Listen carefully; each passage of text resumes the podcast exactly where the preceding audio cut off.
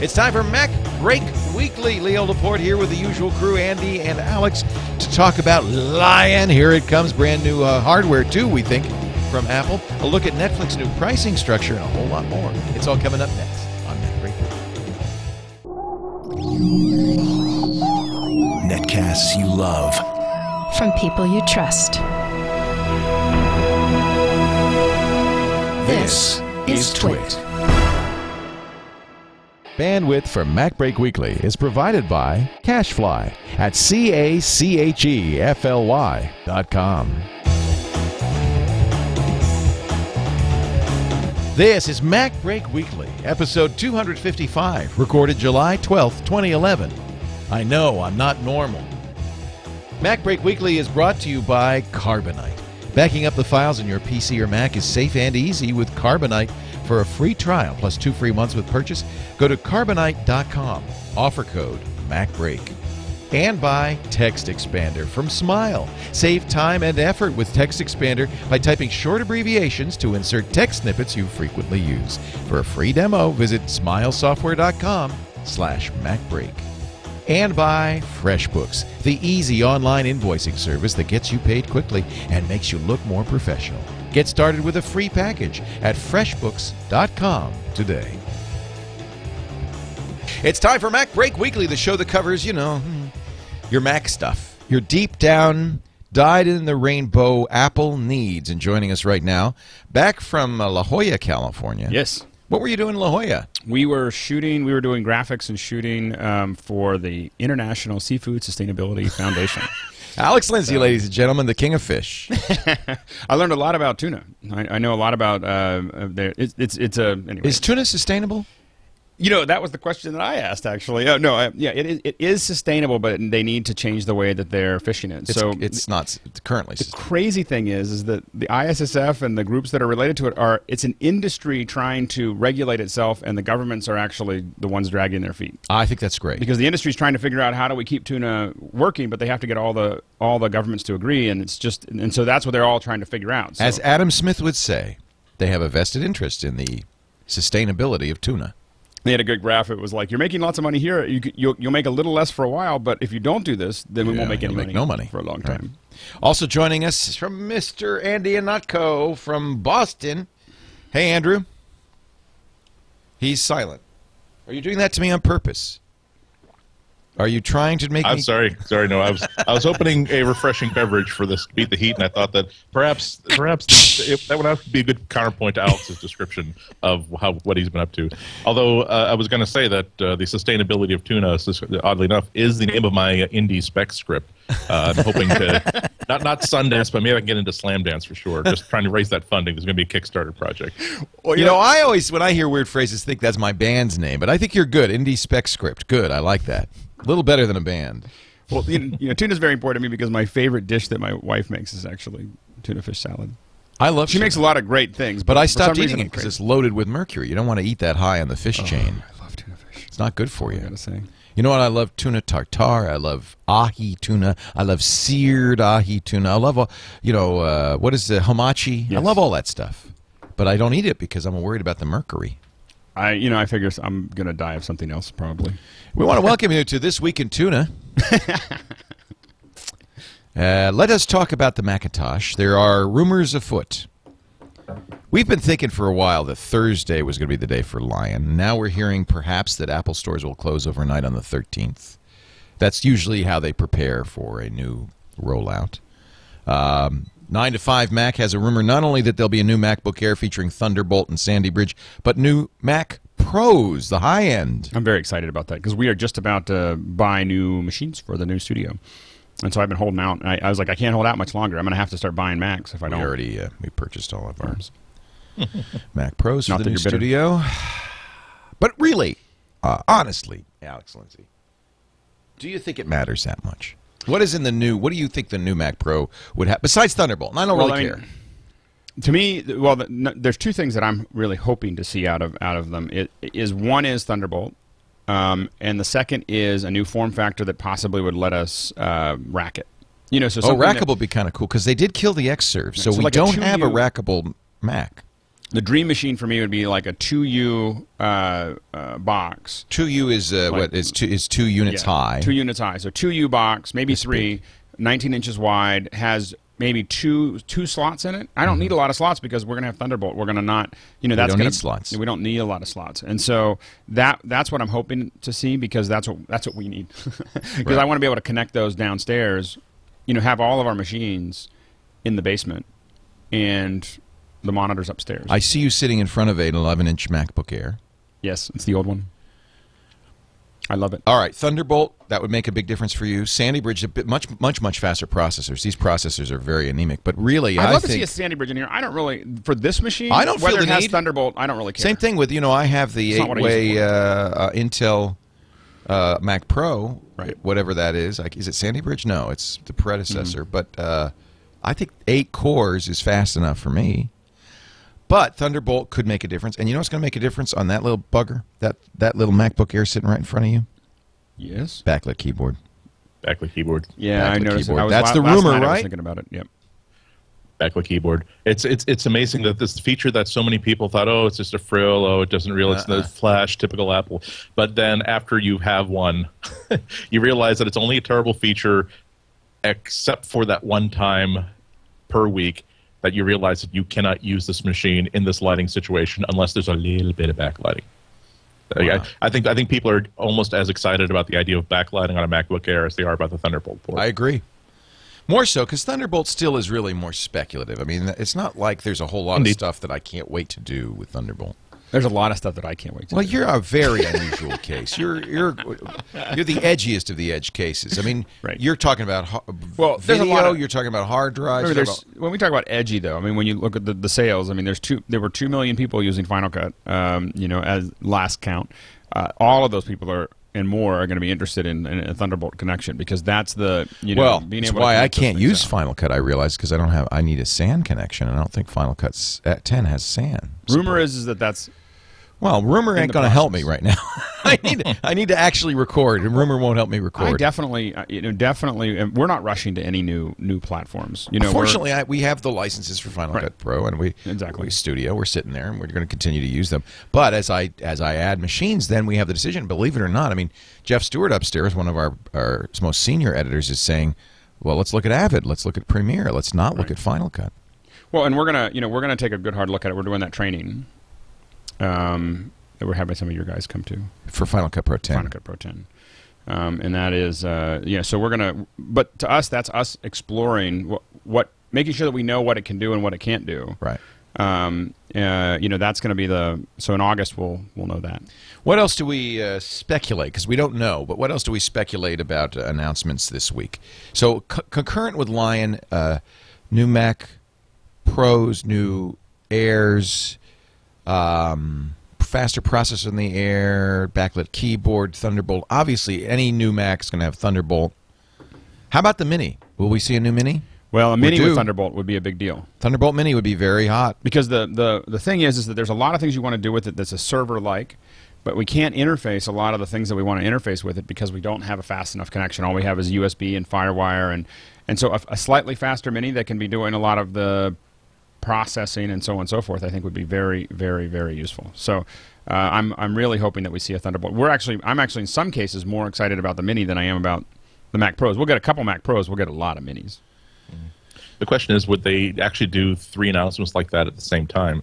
i think they I will because i don't think they care I don't think there'll be announcements. I don't think we'll have any fanfare. yeah Well, no, I don't, I don't mean I don't even mean, mean announcements, but I'm saying uh, I think that they would want to get the attention for the revamped MacBook Airs because there are going to be a lot of people. There are far more people who are going to be in the market for one of those uh, than on a revamped Mini or re, re, uh, revamped Pro. Both of those are sort of the you know the milkman's son that we don't talk about uh, because uh, it, it's it's on the price list. Apple's happy to sell them. Apple's happy to tell you how many they're selling, but it's never the sort of thing that gets front and center attention anywhere in the store. Uh, I'm also trying to figure out if it's going to be this week or next week. Uh, Don McAllister made a really good point last week about how uh, they have an analyst call coming up, uh, Apple, uh, on the 19th, uh, and it often makes sense for them to not make not actually release these things until after that call because it's one of the four times a year when you can a room full of analysts and reporters and people who can affect the stock price can ask a direct question of of a senior Apple official and demand an instant response.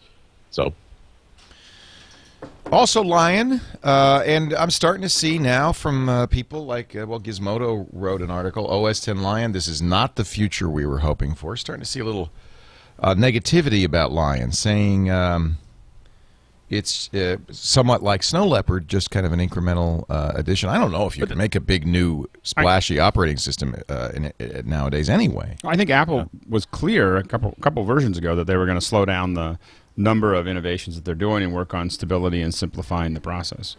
Yeah, the, it, this really is like the International Space Station, where there it, it's a brand new thing they started building with 10.0. At some point, you have to say that it's complete, and that now you're just sort of fine tuning and polishing and adapting it to modern needs, uh, and that you're not ready yet to take this whole thing that you spent 10 years building and scrap it and, and totally redo it. Uh, I, I I can't talk about Lion just yet, but I'm not sure that it be it would be appropriate to even say that people would even want uh, a 10.7 that is so radically different from 10.6 that you're going to have to throw away throw away all your training and start all over. So again. it's more than 10.7, but less than 11. Is it going to go? Oh, there goes Andy. Wow. Uh, maybe Apple heard him talking about uh, exactly. Lion. He was like, he said lion, and we haven't released it yet. Get rid of him. Well, it's pretty clear. I'll say this while Andy's not on, that Andy is obviously looking at Lion Yeah. and, and is NDA'd on what Well, he a lot of people looking at it. I mean, all you have to do is have a developer license. Right. and- In fact, I, I intentionally have not done that just so that I can talk about it. Right. Uh, but obviously, there's some advantage, especially if you're in the print media, to having a little bit more advance notice than that. Right. We have no lead time here at the Hello again. the Golden Twit. Yeah. I. Hi, I, Andy. Welcome back. Sorry we lost you there. I, think that I, I still think that Apple's uh, focus is not on Lion or Leopard or any of the the truck software. I mean, I think that they they want to keep on progressing it, keep on tightening the bolts, but I don't. I I'd be really surprised to see anything uh, happen radical in that space ever. Here's what. Uh, so this Well, I is. don't know. I don't know about ever. Uh, I, I, I think that I think the signature thing about 10.7 is not going to be the features that you get with 10.7, but the features that you get with the third party third party software that ships and takes advantage of all this cool stuff that's that's uh, built into 10.7. So it's a, it's a hardware plus uh, play. So what will be? Uh, is it Thunderbolt? What is the new hardware that's going to? What about the Air is going to take advantage of Lion? Is it the cloud? well, I I, think that you said really this, you actually wrote a great article. I'll give you credit for this, uh, saying that now that Lion's out or coming out and a new Air is coming out, we're seeing really that uh, the MacBook Air. Um, what did you call it? I, I called it the iCloud book. The iCloud book. It's Uh, the just- Google Chromebook that Apple should have shipped, or Right. I mean, if you if you if you filter the idea of a machine that's optimized to work with a cloud through Apple's sensibility instead of Google's, I really think that the 64 gig, 999 dollar MacBook Air is what you get. I think that uh, Apple is genetically uh, per, genetically speaking, they can't ship a machine that a, a notebook that costs less than less than nine hundred ninety nine dollars. So the idea of a five hundred dollar Apple notebook is just not going to happen in this reality. But it really makes a lot more sense to me uh, with iCloud in the picture than it did uh, when I was just looking at the 64 gig machine. 64 gigs is just not a lot of lot of storage to do anything really productive with. You truly have to pick and choose and redefine this thing not as a real notebook but as an accessory. Uh, and when you are when you drop this into a brand new world in which you can just simply tag all kinds of things on your desktop, on your office machine, on your real MacBook, uh, if you happen to have uh, one of those as well. Simply saying that these are projects and files that are so important that I really do want them everywhere. And now you have this MacBook Air that has a small amount of storage, but it's only going to be receiving stuff that's really important to you anyway. Uh, I, I was actually doing some of the math and working out that uh, if I were to take all my applications with me uh, on a 64 gig partition, I remember that uh, because iCloud is not going to be hosting your apps. You still have to be running local apps. If I took my entire application folder, if I took all the music uh, that I, all the music and videos I normally carry on my iPhone all the time without having to rely on iCloud syncing, uh, my usual photo library, and all the documents that I would ever have to work with, that will fit very nicely into 64 gigs with 10 gigs to spare. But it would only be really practical if I uh, if I had the ability to use that as that machine as an adjunct to my desktop. And so on that basis, whereas I was able to tell myself that, well, you're you, you Andy, you got an iPad, and you really like that that Bluetooth keyboard you're using with it, and you don't need a second one almost exactly like that. But with iCloud in the picture, now I'm thinking that yeah, but you know, October you're going to be like traveling like 38 days out of the month, and it'd be nice to just have that little receptacle for all of your documents and be able to take them with you without having to really actually sync anything back and forth. It's really a tempting machine with iCloud in the picture. It's been a tempting machine for me all along. I love my Air. I have to. Say. I really like it. I, I, don't even know if I need uh, the backlit keyboard. yeah, but Yeah. see, I'm using Dropbox. Uh, actually, you know what? I, I I didn't even know this. And don't yell at me for this, but uh, Microsoft's Windows Live Mesh works great on the Macintosh, and it's five gigs. So if you were looking at, it's pretty much the same as Dropbox. So if you were looking at a way to do Dropbox like syncing on a, on a Macintosh, um, I can pull it up here if you want to take a look at it. Uh, this is this actually works pretty well with cross-platform. This would be good for somebody who's using Windows or Mac. Point being, we all we already do have these kinds of cloud services available, right? Yeah, you, you can already pick and choose. Nothing's going to be as uh, as instinctive as iCloud. Or transparent, I guess. Yeah, it, it- well, I, I, instinctive, inherent, uh, uh, sophisticated as iCloud. Dropbox works great, but it's still just a, a remote uh, volume, uh, which is the same stuff we've had since Novell, like 25 years ago. Uh, I think iCloud is really it's it's it really is the Banes because I just in, at some point in in the in the life of this document, I've said that this is important to me that I want to use it everywhere on every device that I have. At that, uh, and as soon as I've done that, as soon as I've clicked that checkbox, as soon as I've uh, activated that menu item, I never have to think about where this document is ever again because I know that it'll be on every device that matters to me. See, that's what bothers means- me. I just want that to work because I have to admit I have. yeah. You know, when I look at sync, you know, I I, uh, I, I I realize I had to speak next week in New York. But Dropbox and- works. You trust my- my Dropbox, schedules- don't you? No, I don't use Dropbox. You don't? See, I think that um, the problem I have with iCloud, and correct me if I'm wrong, uh, when I have a 64 gigabyte machine like that MacBook Air, I don't really want everything to sync. I That's want a my problem. selective sync. That's- that's what right. Dropbox does, and as far as I can tell, that is not what iCloud does. Right? That's the transparency. Is you just get what you get. No, no. With, I could with choose?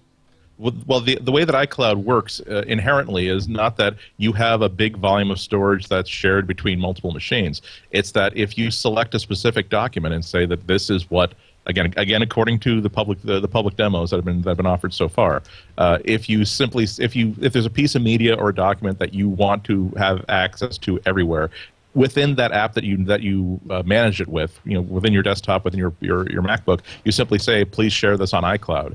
And oh, so it's if- as granular as document by document. exactly. You're simply saying, "This is important to me. Please sync this across all my devices." Got so it's not as though you have to have this one folder. And I really, I think that that's actually an improvement on Dropbox. Uh, where with Dropbox, there's a way to say that I want you to sync this subfolder, but not Right. the rest of it. Uh, my Dropbox folder is uh, I, I I like it enough that I actually have the 50 gig uh, upgrade on it, and uh, I'm not sure that I would want to necessarily have all 10 or 15 or 20 gigabytes of stuff on my MacBook Air. I wouldn't have room for it anyway. Uh, but But that's why you again- go folder by folder. but I guess, and- gra- and I I have to- document by document's better. Is it default? I know, Andy, that you are not speaking from own, your own experience, but from published reports. Is it the default that every document does sync, or do you have to remember to check that box? Uh, based on public statements and things that developers have been showing on their blogs, it's the sort of thing where it'll be supported on an app by app basis. Uh, where if this so you app get to wants- choose in the app. So it's- you you will have you will have control. It's not as though you'll be surprised three three months later to realize that you put all your honeymoon pictures Right. uh, up on iCloud, or that the thing that the, the the the report that you edited that you really never wanted your boss to see is actually in a shared shared folder somewhere. so, So uh, yeah, I mean, I, I guess uh, jury's out until until we try it, but Which should be soon. Which we hope will be Thursday. Now, uh, Jesus Diaz, writing in Gizmodo, and admittedly this is a little bit of link bait, called OS 10 Lion the uh, Windows Vista of, of Apple. He says, I don't need Lion, and you probably don't need it either. I I think that the, you know the By the way, that's exactly what I said about Snow Leopard, yeah is and I was right. Except now you're starting to need it. Now we're starting to see apps, more and more apps that really say you got to run a Snow Leopard. Well, I think that the other issue is is that Apple has made it very inexpensive to move forward. You know, it's thirty dollars. It's not one hundred and twenty nine Right. I dollars. think It's not that that's three hundred dollars. It's Yep. thirty dollars. It's easy to upgrade, and Unlim- kind of an unlimited license too, because you buy it on the App Store. So and it just you just kind of put it wherever Right, you're going to put it, and Yeah. so it's really it's a, almost free uh, to upgrade. The other side of that also is that Apple and other developers will continue to develop for that platform, and you'll feel this pull that oh I can't run that or I can't do this, and and they're much more likely to do that because they know that it's cheap. Right. They know that it's easy for everybody to upgrade. They can do it on the App Store, they can put it on all their machines, and so why bother have backwards compatibility? We're seeing a lot more of that in the professional apps. We're getting this. We're starting to get this thing that when lion comes out within a month or two, you're not going to be. We're not going to support Leopard. You know, you know, you know, like we're you know that'll happen, of course. You yeah. know, and, and they're gonna and, and so that's I think gonna is part of what's gonna push people uh, whether they need it or not. right. Yeah, no, I, I I agree completely. Uh, it's my, my my take on it is just that it is so cheap, and there are so many. If, you think about it in terms of utilities that you will get for free with it, little enhancements that you would probably pay five bucks, ten bucks a shot for, there are probably six or seven of them that are just worth getting just for those little enhancements. Uh, and then you just know that the next time that you will see a really cool app that will require you to uh, run 10.7, you will have 10.7 up and ready to go. If you don't, if you don't, if you're running a 10.5 and you're facing a double upgrade, that's kind of more interesting because not only is it more expensive, but it's also more trouble. And also, if you've gotten by this long without upgrading 10.5, you're probably not going to be convinced that anything new is going to be worth uh, whatever you have to go through in order to upgrade it. Well, I have a 10.5 machine sitting right next to me, and uh, we didn't upgrade because there was an incompatibility with the driver that we need and use, our audio driver. Um, and I think now it works, but I didn't bother, and I didn't feel any urge to. Uh, for one thing, it has Rosetta, and I have a Rosetta application. However, my question, still unanswered, I think. Can I take the DMG file out of Lion and upgrade this 10.5 machine? I know I can't get it on the store because I don't have the store on 10.5, but can I do that? Um, I think that you can. Uh, I think there's a way to back end into. You can open package contents and extract it. There's a DMG then I think file, which just is the full install. Yeah. I could put that on a You should be able USB just- key. I can insert that USB key. If I run it, will I then upgrade to Lion on my uh, Leopard? I believe. Not a word from Andrew. Not a word. This is this this is like password. It's like I'm not allowed to. I I, I have to. I, I have to make you make you say Dennis the Menace without th- saying cartoon. Yes. no, I under, I completely understand, uh, and I don't want to put you in a spot, uh, Andy. We actually, while you were off air, I explained to people that uh, Andy likely, although we don't, I don't know, has a copy of Lion, but is under NDA. Uh, and that is usually uh, the case with uh, the uh, uh, printed media because there's a, a lead time. You need time to review it, so you have time to get that review in the uh, Chicago Sun-Times.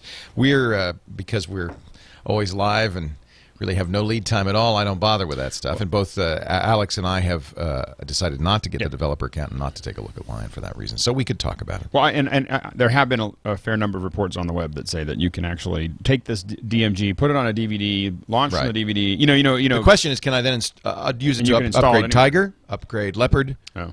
I don't know. Um, and Web 578 is saying, saying probably uh, accurately in the chat room, although we haven't seen the EULA, that probably Well, you could do it. the EULA. You could, yeah, you violate the EULA, but But I mean, after all, it's not a, it's not like the I don't think Apple's going to come after you. I don't mean, I, you know, I shouldn't say that, but you know, I don't think that they, ca- you know, this is not this is not their business. Their business is to make their hardware they, run well They are making plenty of money on me on the hardware. I don't. I not and too- the software. and the software. I'm not. I'm not too overly worried. They're making thirty percent on the Mac App Store, more and more of which will be easier to use as the Mac. You know, they don't. The operating system is just to make your experience continue to improve. Right. You know, so So on the uh, OS 10 Daily has a step by step on how to get this DMG file out and making a bootable Lion installer DVD or USB flash drive. Um, first, you go to the Lion. You want to get the Lion install ESD DMG file. That's a disk file. It's in the package contents. Easy to get to. Uh, you right click on the install Mac OS 10 Lion app, select show package contents. In the contents directory, there is another directory that says shared support. Inside there, there is the 3.74 gigabyte install esd.dmg. That's all you need. If you double click it, you will mount the Lion disk image onto your Mac desktop. You can then put in a USB flash drive, launch Disk Utility, erase it, make it an OS 10 extended journaled format, uh, and then Now that the USB flash drive has been formatted, restore the previously mounted install E esd.dmg5 to the blank drive. So you just simply do a restore. That will image that DMG file onto the USB drive. It is going to erase the entire contents of the USB drive, just so you know. And you now have a bootable USB drive that runs the installer.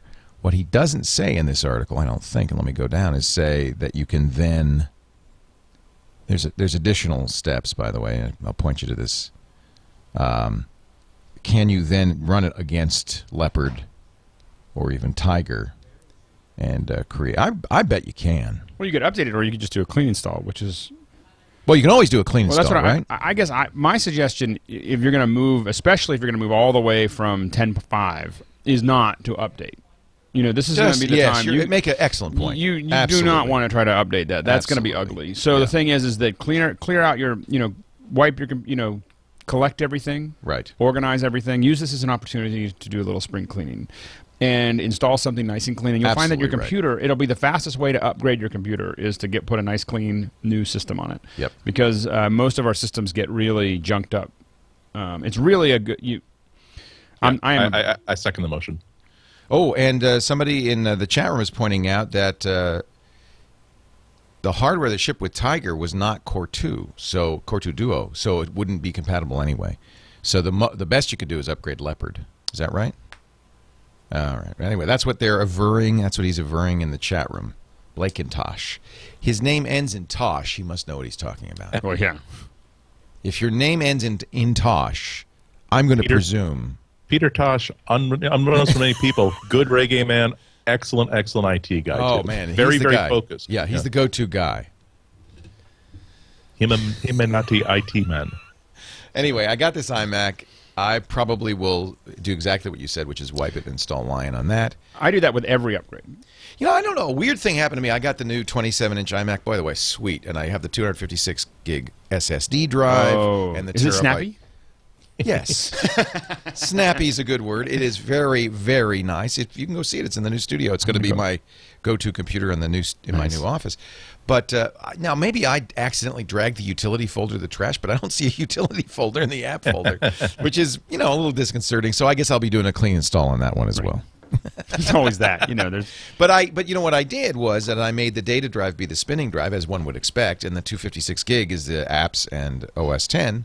So it's going to be trivial. I don't have to. I'm not even touching the app. I mean the data partition because it's a separate drive. So a clean install will be a fairly simple thing for me to do. right. Let us move along in just a bit. New pricing from Netflix, and a few people not too happy. But right now, I'd like to talk a little bit about somebody I love, and that's the good folks. Hello, Gene. At Smile Software. We love Smile Software. And uh, let me see. They, they wanted me to talk about oh Text Expander today. You know they have great programs. But uh, I don't know. You, you I, I, I, I just realized when you said that, I was like, this little computer, one of the things that's been driving me crazy is that I have Text Expander on my other machine and I haven't installed it. And I was wondering, I was you like, is this on the Text Expander. Well, I, I didn't didn't install it on this machine, and it's Yeah. making me crazy because Yeah. it's like when, when someone asks, what's your mailing address? I have like, you know, mail ad, and boom, it's there. You know, like I don't have to, you know, so there's all these little shortcuts that I have built in for all those things that people So ask nice. for all the time. And I Boop. don't. I like the little bubble sound, although I have to turn it off on these machines because uh, when I first when I was first doing this and I had audio coming from my Macs, people would say, "What is that bloop sound?" Because you'd hear it like five times on a show. Because I Text Expander, I use it all the time for my email. I just type a couple of letters and boom, it fills in my shipping address or my contact information, or even a whole email saying, "Sorry, I can't answer your question." That kind of thing. I mean, it's just fantastic. Now, here's one of the things I really like about Text Expander. It supports Dropbox. So uh, this is the new Text Expander that is uh, one of the main reasons. One of the main reasons to go to Snow Leopard is this new uh, text expander. It's just fantastic. And if I go to the preferences, I haven't set it up on this machine intentionally. I'll click synchronize message Dropbox. Now, I'm going to link to Dropbox, and all my snippets come in off Dropbox. so now, all of a sudden, I let me let me just uh, reopen Text Expander so you can see it. All of my uh, snippets, uh, all of my expansion. By the way, there's the bubble sound. Love that bubble sound. You have other choices, but I just like the bloop. all of my snippets from Text Expander uh, are automatically synchronized. So I have a whole bunch of them. This is the Tidbits autocorrect dictionary. By the way, that was not there. You remember I deleted all the snippets. Right. These are all coming from my Dropbox. Accented words. So next time I type angstrom, it'll actually have the right little umlaut and whatever the hell that is on the A. You can never find those on the keyboard. They're there. Doppelganger. Yeah. I've got all these great symbols. It's so easy. You just type, you know, if I type slash equals, I get a do not does not equal.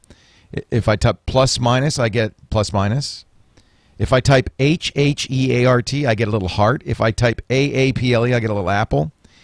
All my email boilerplate is in here. And uh, this is the ones that, that were just kind of along, floating along for the ride. I mean, Text Expander is fantastic. Whoops, I just disabled it. There are so many like, and there are so many letters that are kind of like form letters that you just kind of you know, All the time. You know, I have like uh, you know NFR t- requests or test requests or whatever, and I and I sit there and there's just long, you know, and I have like you know for different you know shows and different whatever, you just type it in and boom, it's all there, and then I just fill in the little. This is fun too. It's, it's awesome. This is fun too. Now, I don't use this machine for typing because it's too far away. Keyboard's like across from me. But there have been 19 snippets expanded, saving me 418 characters and 0.02 hours at 80 words per minute. So you actually, if you look at text, if you've been using it for a while, like on my main machine, you know this is thousands and thousands of characters, many hours saved. So, so you need text expander. Let's face it, a Mac without text expander is like a day without sunshine. Yes. A kiss without a mustache, a fish without a bicycle. You need Text Expander, and I want you to try it absolutely free for 30 days. Go to smilesoftware.com slash MacBreak.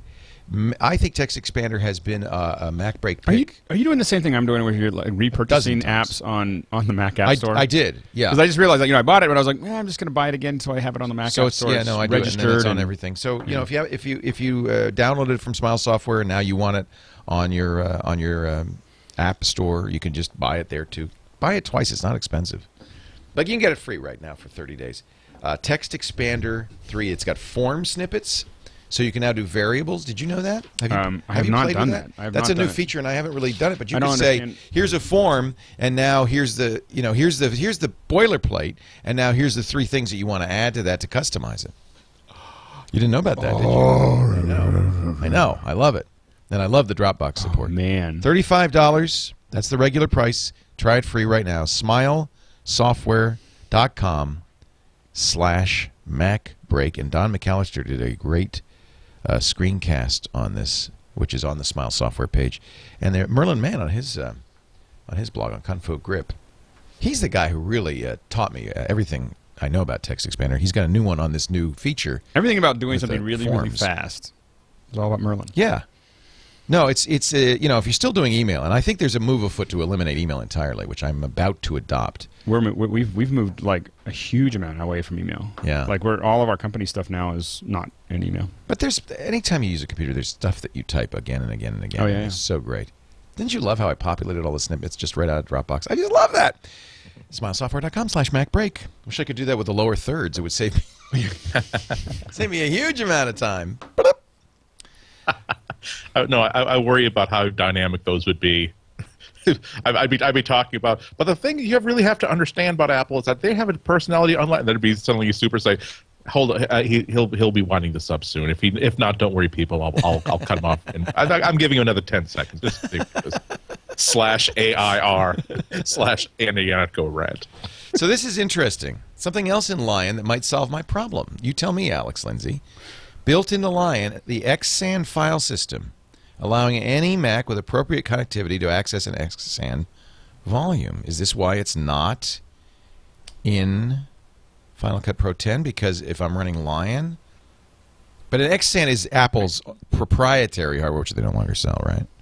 Yeah, I I don't know if that's going to be the solution yet until it comes out and we test it. Because so does it mean I have to use an XSAN to make that work? Um, I don't know until I test it. Somebody else said that there's a workaround if you create a sparse image on the SAN. Mm-hmm. The SAN, folks, for those who don't know, and I didn't know until recently, is a, a high-end storage area network. It's like a Drobo or RAID array that has very high availability fiber connections to these machines. Looks local on each machine. So what we do right now, I'm recording to the SAN from a Final Cut Pro instance down here in the studio.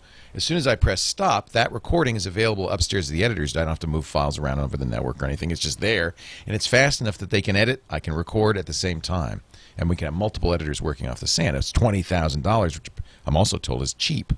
Yeah, a cheap SAN. We had one. We had one in the office for a test, and it was a and it was awesome. I mean, it was like we were just we were like, oh my, you know, we felt like we were really living. And then and then when they were about to take it away, we are like, so how much does this cost? I think we need to keep this. We and need they were this. like. "Ah, it's sixty-five thousand dollars, and I was like, uh, "Here, here you go. It's right there. You can put it in this box." So I was- think it's the single most expensive piece of equipment in the studio, but it saved us so much time. You really need it. Yeah. And if Final Cut Pro doesn't support it, that's going to be a problem. Anyway, apparently the workaround, I'm not sure I would adopt this, is to create a sparse disk image on the SAN, which you mount on the Mac, and then you can edit. I'm, I'm, I think I'm of the uh, th- thought is to move slowly into Final Cut X and allow Apple to make some upgrades and make some adjustments before you start doing too many heavy workarounds. Yeah. Uh, if, if, if you don't, if it doesn't have what you need, don't try to bend your entire SAN system so that you can make Final Cut X work. I, I think that you're No, it's too you're important. fishing, you're fishing for shark critical. there. Yeah. that's all I'm saying. How about this virtualization? Arnold Kim writing uh, on. Uh, I love Arnold. He's brilliant at MacRumors.com.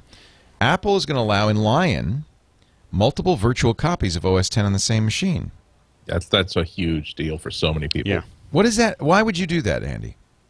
Uh, well, that's, that's that's a huge admin uh, thing where the people who have to s- support multiple multiple configurations, uh, and so if, if you're administrating uh, a couple hundred Macs, and you've got some people who are outfitted just for uh, uh, just for uh, uh, really heavy production, some people who are outfitted with a different version of the OS because they're using older hardware, and you need to make sure that you basically have all these configurations set up and running and double checked. You can have multiple Macs essentially on one Mac Pro and always be tabbing between one and the other. The other cool thing is that it does mean that there are some there are some people whose operating system is a virtualization environment where they don't even really think of uh, having a main OS and then alternative OSs that run under, under virtualization.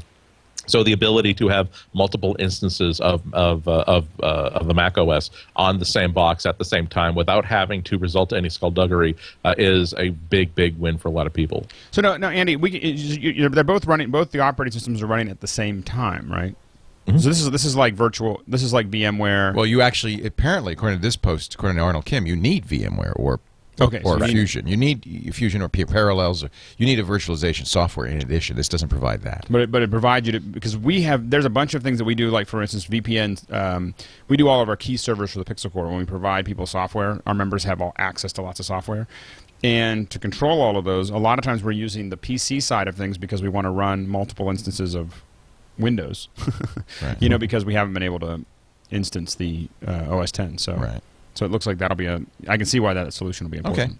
This is something that you could do on server until now, but you couldn't do on the client. And now, I guess they're roll. They're real are they getting rid of server edition? It sounds like Lion is both server and maybe sounds that's like they're what's just going kind of on. fusing it's just it like all one thing. Yeah. No. Yeah. Uh, okay. Netflix kind of pissing people off here.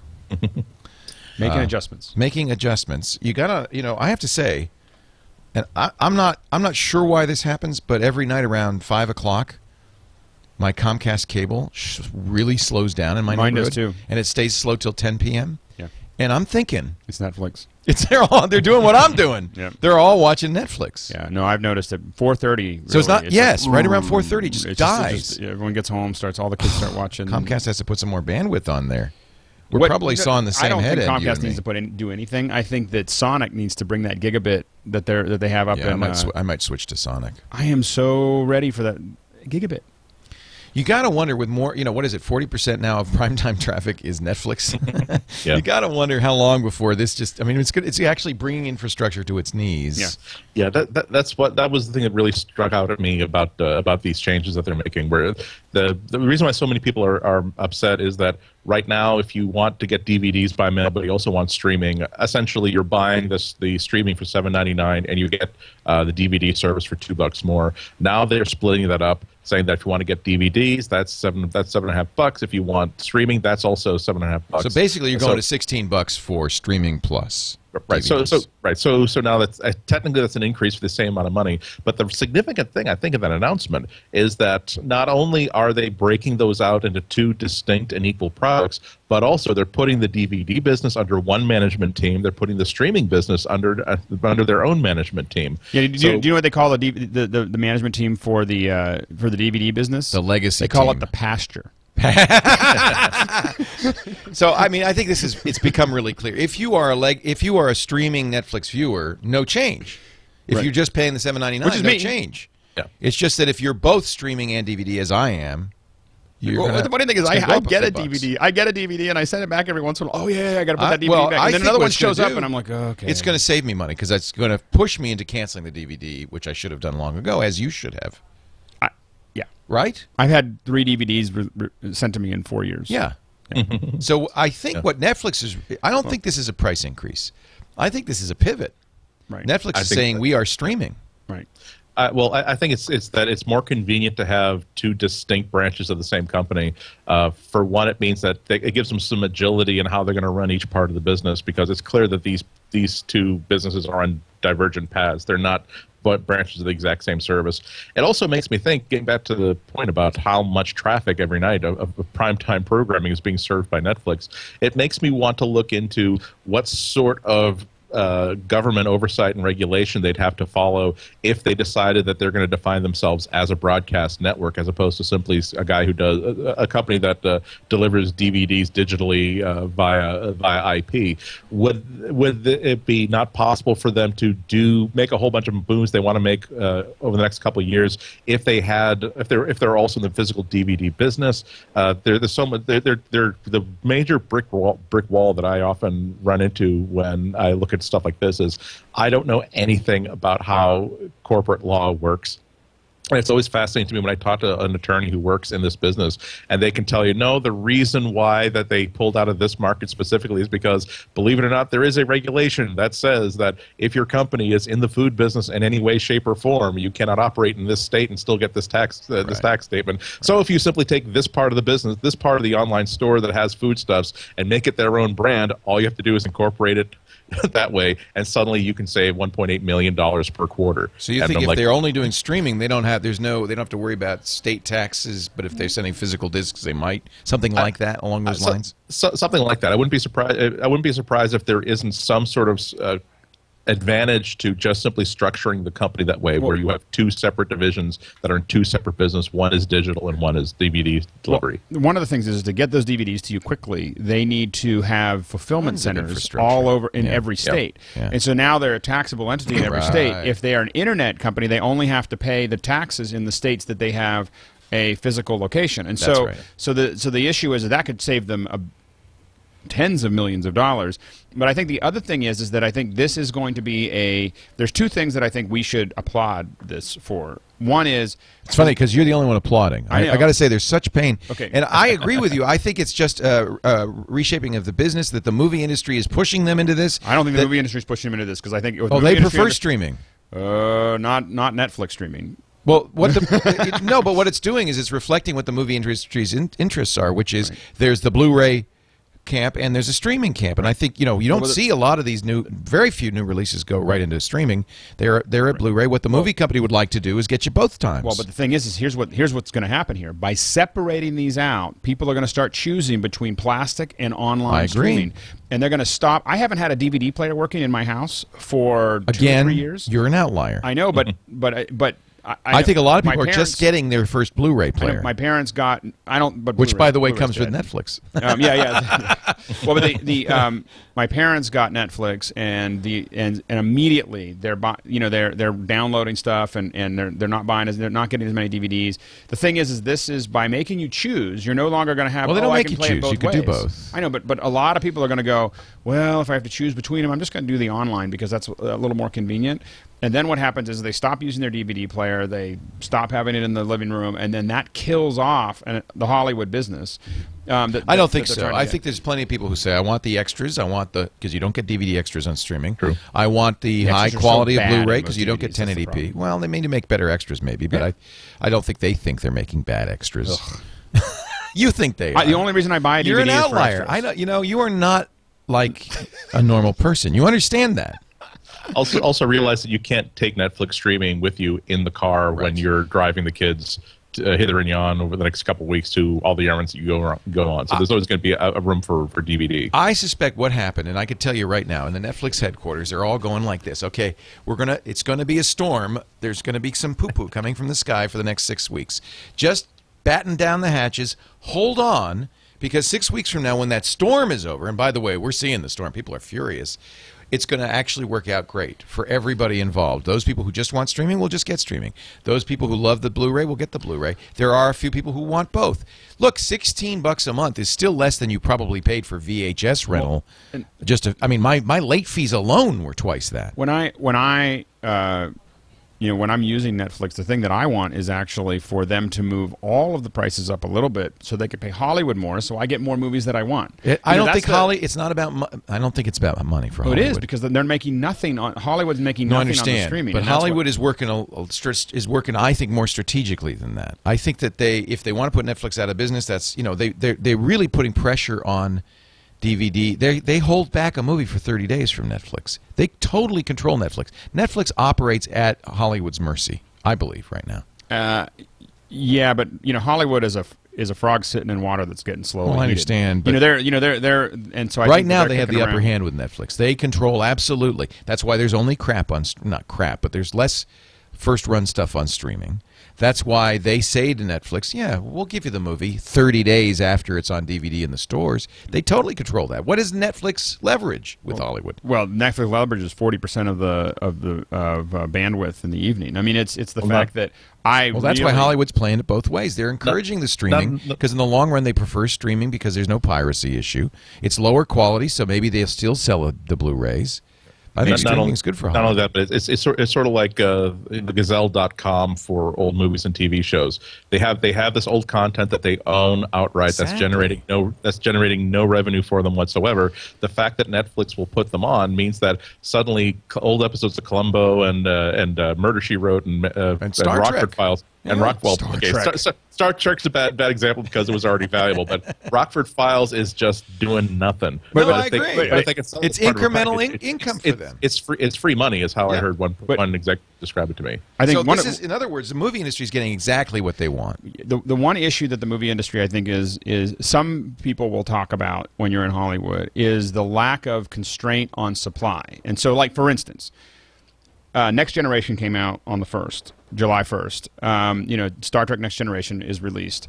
I now don't really need to get something new for months. I mean, you know, like I'm going to go through, I'm going to watch Next Generation from the first episode to the last episode slowly over the next couple months because I just want to, you know, there's so many that I just kind of want to go back and, and, and watch all in one continuous thing rather than the mess that I watched them in in the first round, you know. And and the thing is, is that um, by by uh, by having this, even if they're not all first run, by having this huge collection that I have access to, I'm less likely to go out and buy DVDs. I'm less likely to go to the movies. I'm less likely to, you know, do all of those things that Hollywood would like me to do on a day to day basis because I can kind of fill up my time. It gets into that whole great versus good enough. Yeah, the, the the danger of Netflix to the industry is that it truly convinces everybody that a lot of the the consumer patterns that they've been in for the past 10 or 20 years just don't make any sense to them anymore that it's no longer really important that they get to buy a D, they get to see avatar as soon as it's released on home video because it'll come you know it'll come around eventually and there's probably about nine other movies that are just as entertaining or at least uh, sit, sitting down on the sofa with uh, with a couple of friends you just want to watch something. You don't necessarily no one's going to storm out because oh you, you told me we get to see avatar. You can't see avatar now and we're leaving. Uh, but you'll probably find uh, maybe even an episode of the rockford files that uh, or, what- you'll be able, to, be able to see what a is- pixar movie you'll be able to see the conversation you'll be able to see secretariat. There's also, which we didn't mention, but there's income to them from cable on demand too, by making it available to cable on demand. First, you know, look at it. This is what the movie company wants to do: milk it, right? So first, first run DVD, Blu-ray, stores only. Then cable, and maybe sometimes day and date cable if they pay them enough money. Otherwise, it goes to on demand. Then later Netflix, and then later Netflix streaming, and possibly if they do it right, they can get you four times.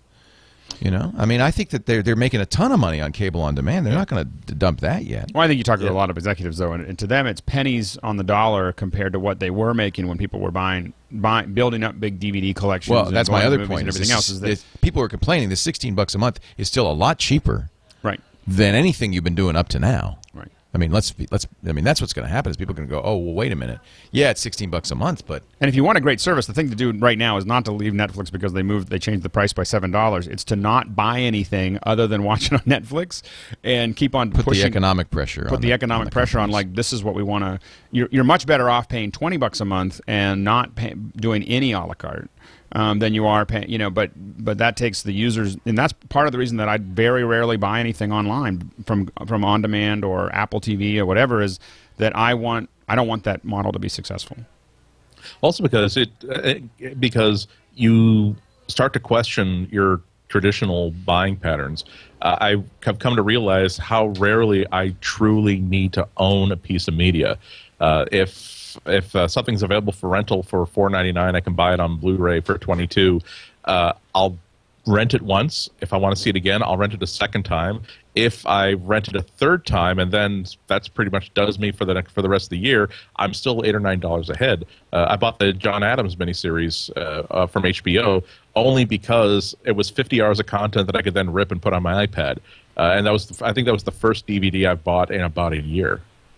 Well, and I and I have to admit that I, I I've been um, winding through, like for instance, I've been going through Dexter from the beginning to end, and um, and they took it off. The first two seasons were on Netflix, and then and then they took it off of Netflix, and then this is exactly what Hollywood wants. Is that that was the one where I was I was already in the middle of it. The hook was set, and so I now I've been buying them on iTunes in HD, but. Uh, but the the the um. so I that- think that what is happens is trying to make work. What happens is it depends on the content. Yeah. So some content you want Blu-ray, some content streaming's fine. I mean, it just depends. Some content Yeah. you see in the theater, right? Yeah. It really depends on what. I mean, uh, I want to see Harry Potter in the theater because it's going to be a big screen thing. Um, uh, I may buy the Blu-rays down the down the road. I mean, I think this is not. Uh, I think this is. I do not feel like I do not like feeling like I'm being manipulated though. You With- are. with the Sorry, Transformers. bad news. No, I know. I used to be the manipulator, so I understand. I mean, it was like you know there was there was there was uh, seasonal seasonal recurrence and Yeah. uh, you know burn rotations and hot rotations Absolutely. and I mean that was all of us hooking you and okay we're gonna we got Depeche Mode coming up right after the commercial break and I mean you know we I know what that is. It's just Welcome to the you know welcome to the music industry or welcome music to the industry. entertainment industry. Welcome to business. Yeah, that's how you It's do business 1.0. it. Yeah. We all have a fiduciary responsibility to maximize value to the shareholders. if I had shareholders, I'd be maximizing their value too. Exactly. I don't like to be maximized. That's You know what the good news is? I'm too stupid to really make the connection between making money and what I do. Yeah. So I have no idea. right. So it's just like, yeah, well, as long as I get a paycheck, I guess I'm all right. Exactly. I'm doing things that are, from a business point of view, Not making. not not a But good in, in the long sense, I mean, I do the same thing. I mean, I'm completely yeah, we're in it for the. You know, we're we in make, it for the fun. like, we're in it for the most of our podcasts. Most of my your podcasts do well, but most of my podcasts don't make any money. You know, it's just we do them because we like to do them. You, you know, it's do like you they're think I look at a podcast and say, "Oh, I'm going to do that one because I can make money," and "Oh, I don't want to do that one; I can't make any money"? No, There's no measurement. There's us going. Ah, this looks like a lot of fun. Do we Looks have like fun. do it? Yeah, let's let's go. Let's let's, let's work it I'll out. do it for the lulls. yeah, exactly. Uh, we're going to take a break, come back, and talk about iOS 5. We know more. Much more. Um, and uh, maybe some rumors about the new iPhones, which I keep floating and everybody keeps shooting down. I don't know. I'll, I'll keep doing it. I have a, I have a sound effect for the for the online folks. They have to guess. Okay. We love you. I, Oh, wow, wow, wow. What is Okay. that from? Just keep say. listening, and in a moment, we'll explain what is. that's the that's the phrase that pays. Listen for the next ten minutes. Next time you see the the K Twit party van, What is that out, from? If you're listening. pays. Wow, wow, wow. All right, keep listening. I don't know. Meanwhile, a word from Carbonite. We were talking about the cloud. There is a cloud service out there that really is a useful tool for anybody on a Mac or Windows for that matter. Backs you up, keeps your data safe, makes it available online whenever you want it, does versioning. Actually, I think the, maybe the Windows version does versioning, but not the Mac version yet. Uh, just a lot of great features. I can't remember. There's also a, a new uh, Carbonite for Business. Uh, I just tell you, these guys are hitting it out of the park. They really know what they're doing. When it comes to backup, it's just the way to go. It's automatic, so you don't have to think about it. Very important. It's off site, so even if the worst happens, you've never lost any data. And your data is always accessible from any computer. Just log into your Carbonite account or your smartphone, Apple, Android, even Blackberry. You get your files back in just a few clicks. And because uh, they're encrypted on the way up. You're always private, and you can add additional encryption pre, as, as Steve Gibson calls it, pre-internet encryption to make sure that only you can see your data. And all that for just $59 a year, unlimited. That means all the data on your internal hard drive, unlimited amount, even if you have one of them big two terabyte babies. I got a big hard drive. Although, you know, it does. and he cannot lie. All of the I have to say, yes. I have to say, there are people I get emails from sometimes say, you know, I'm, I'm backing up three terabytes on Carbonite. It's just taking the longest time. Well, what do you think? You're using your internet access. You might want to think about how much data you're putting up there. Put the stuff that you really need to get. It is online after all, and Carbonite's you know very gentle with your both your connection and your CPU. So you don't want to know that it's doing its stuff. It's doing it in the background. It won't hog your internet connection. So uh, you know that's why they give you two weeks free. Try it. See how it goes for you. Go to carbonite.com. Use the offer code MacBreak. No credit card or anything needed. Just uh, try it for two weeks uh, and see how it works for you. Usually, for most people, that two weeks is enough to back up your entire data set. And now, from now on, it's easy to stay updated. If you decide to buy, $59, and we'll give you 14 months for the price of two, 12 when you uh, mention carbonite.com. 14 months for the price of 12, two free months when you mention MacBreak, that is. Carbonite.com, offer code MacBreak. Uh, it's a real lifesaver on laptops. I don't, you know, as soon as a laptop goes into production for me, it's got Carbonite on it. Really is the way to do. iOS 5. A couple of things about iOS. First of all, uh, according to Read Write Web, iOS owners buy 61% more applications. Is that a surprise? It's been that way on the Mac too. Mac Mac users buy more apps. That's why it's good to develop for the Mac. Um, the average good price. consumers. They're well, you know, you could say some might say, well, they paid more for the Apple in the first place. They they're uh, you- maybe more willing to spend money on quality. Maybe they have more money to spend. The average price for iOS applications is now $1.44. That's up 14% year over year. Consumers are buying 61% more apps this year than they did last year. This is from Piper Jaffray. And uh, today's iOS device owners will download, on average, 83 applications in a year, up from 51 in 2010. That's a lot of applications. 83 apps. How many apps are on your iPhone? You don't want to know. I don't know how many are on my iPhone. You know that you can do a use. Go to the uh, uh, settings and usage, and it'll tell you how many apps. Okay. Let me see the chat room. Check. How many apps are you running on your iPhone? I bet our audience is far more than 83. Where's it? Is it under general? Yeah, general usage. It'll tell you how much Um, storage you're using, how many apps you've got on there, all that stuff. I don't see. I don't see. Uh, I see usage. 183, 168. This is the chat room. Where is that? 158, greater than 300, 206, I believe you want. I, I believe you want in an, uh, in about not usage. I'm sorry, about. Thank you. and 232. 232 for Andrew Ihnatko. 437 from Web 1261. 267 from iPad Matt. Two, 237. 237 for uh, Mr. Uh, 483 on his iPod Touch. 945 on X942's iPad. Oh, uh, I, I misread. I left out the leading two. It's actually 200 2,232. How many? I don't know if there's a limit. Since, since we're just throwing out numbers here without any without any you know hey, proof. I believe these people. okay. You that's think they're inflating their numbers? Well, now they are.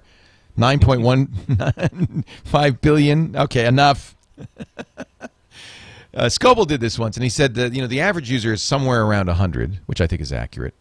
Uh, but the geek, it's often du- double that, and we've proven that here today.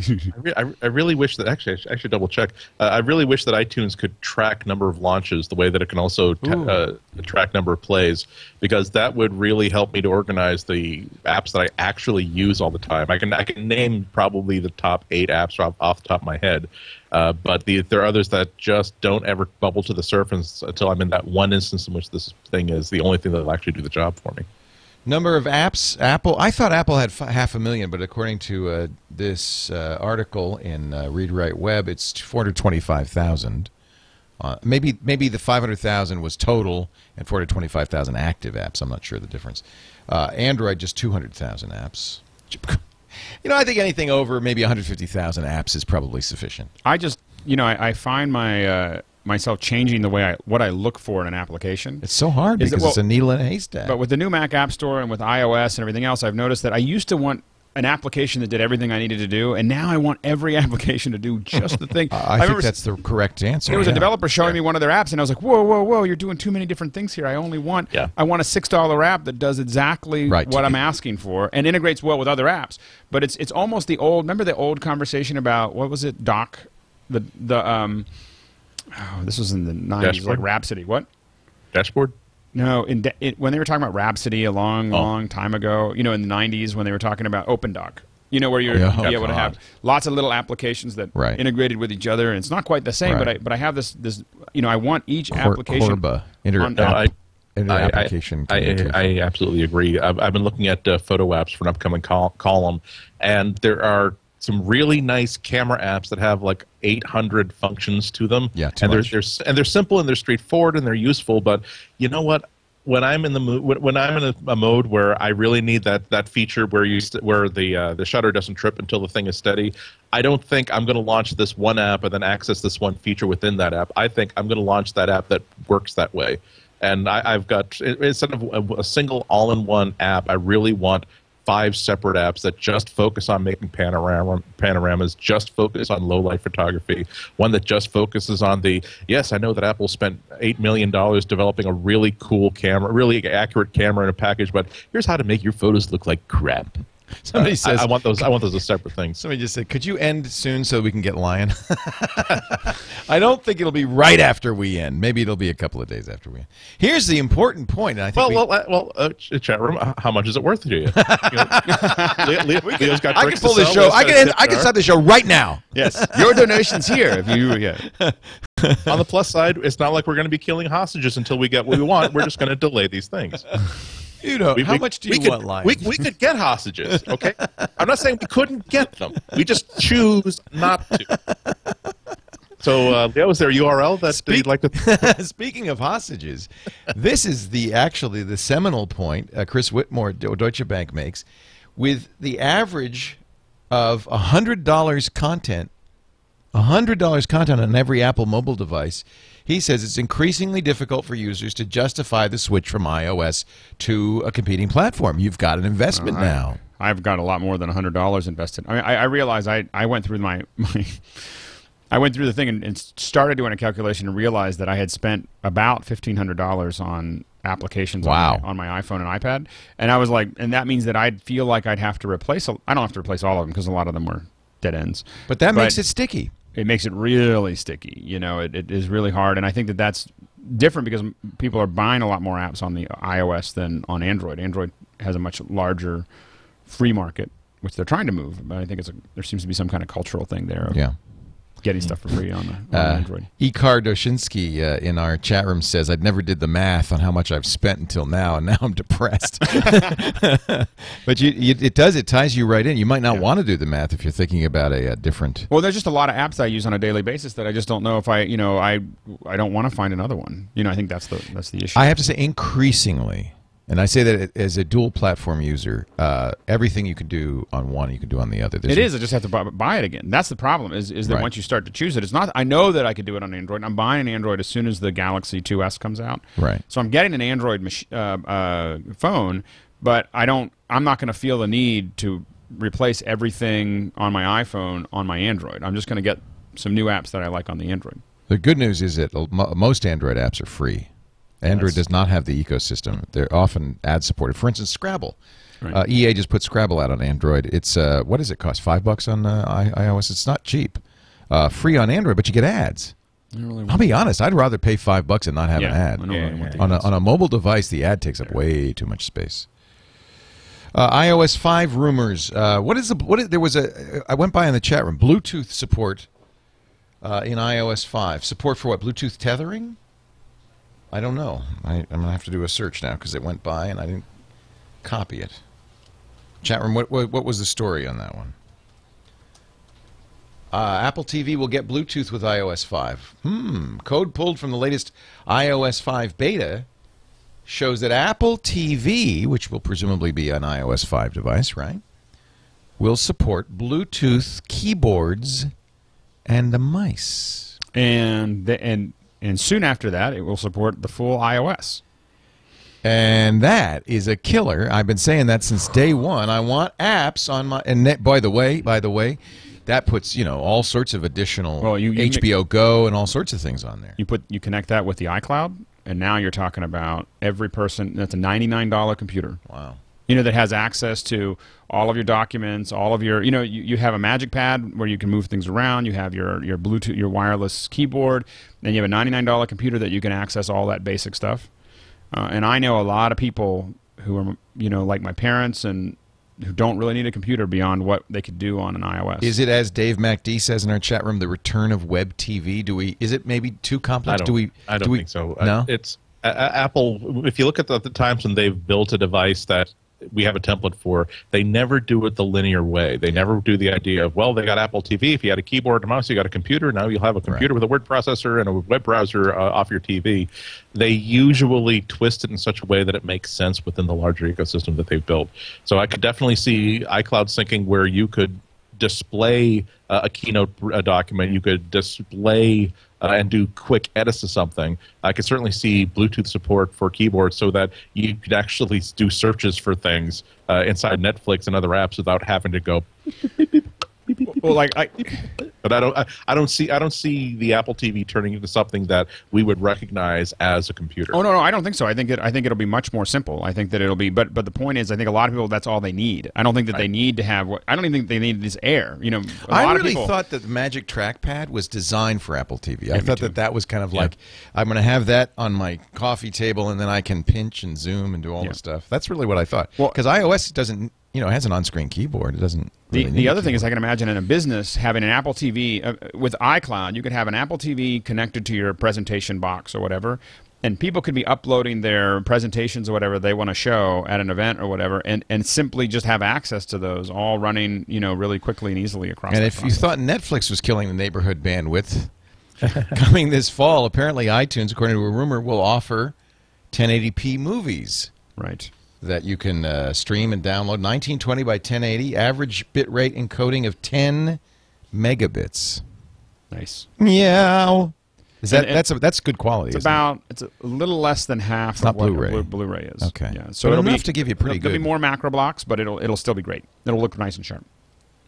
Now, do, are people really going to be able to tell the difference between 1080p and, and 720p? Only if you understand the word macro blocks. Yeah, exactly. No, if if you, uh, I am quite happy actually watching uh, like 720p. 720. I have a I have a 50 inch uh, in my in my lab, and um, and I have and I'm quite happy watching um, 720p. In fact, I'll be honest with you, the scaling software is so good that I really it doesn't even bother me to watch standard def. I hate to say that, but you know, obviously it looks great when I can watch full res. But there's stuff on Netflix that isn't, and I, I play it. and I'm like, oh, this is fine. Yeah, and I, I see.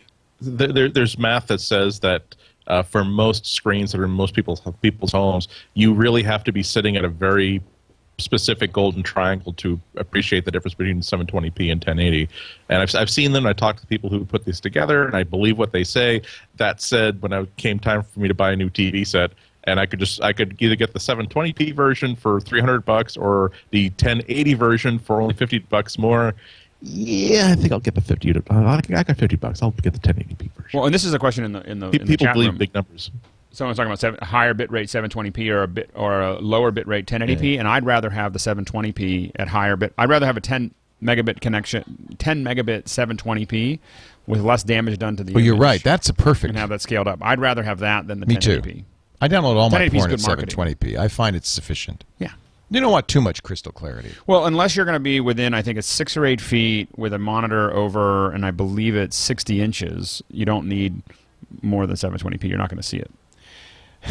I think Alex missed what I said. Uh, US, I- I UBS did. I- analyst Maynard Ohm, it's fine. The chat room heard it.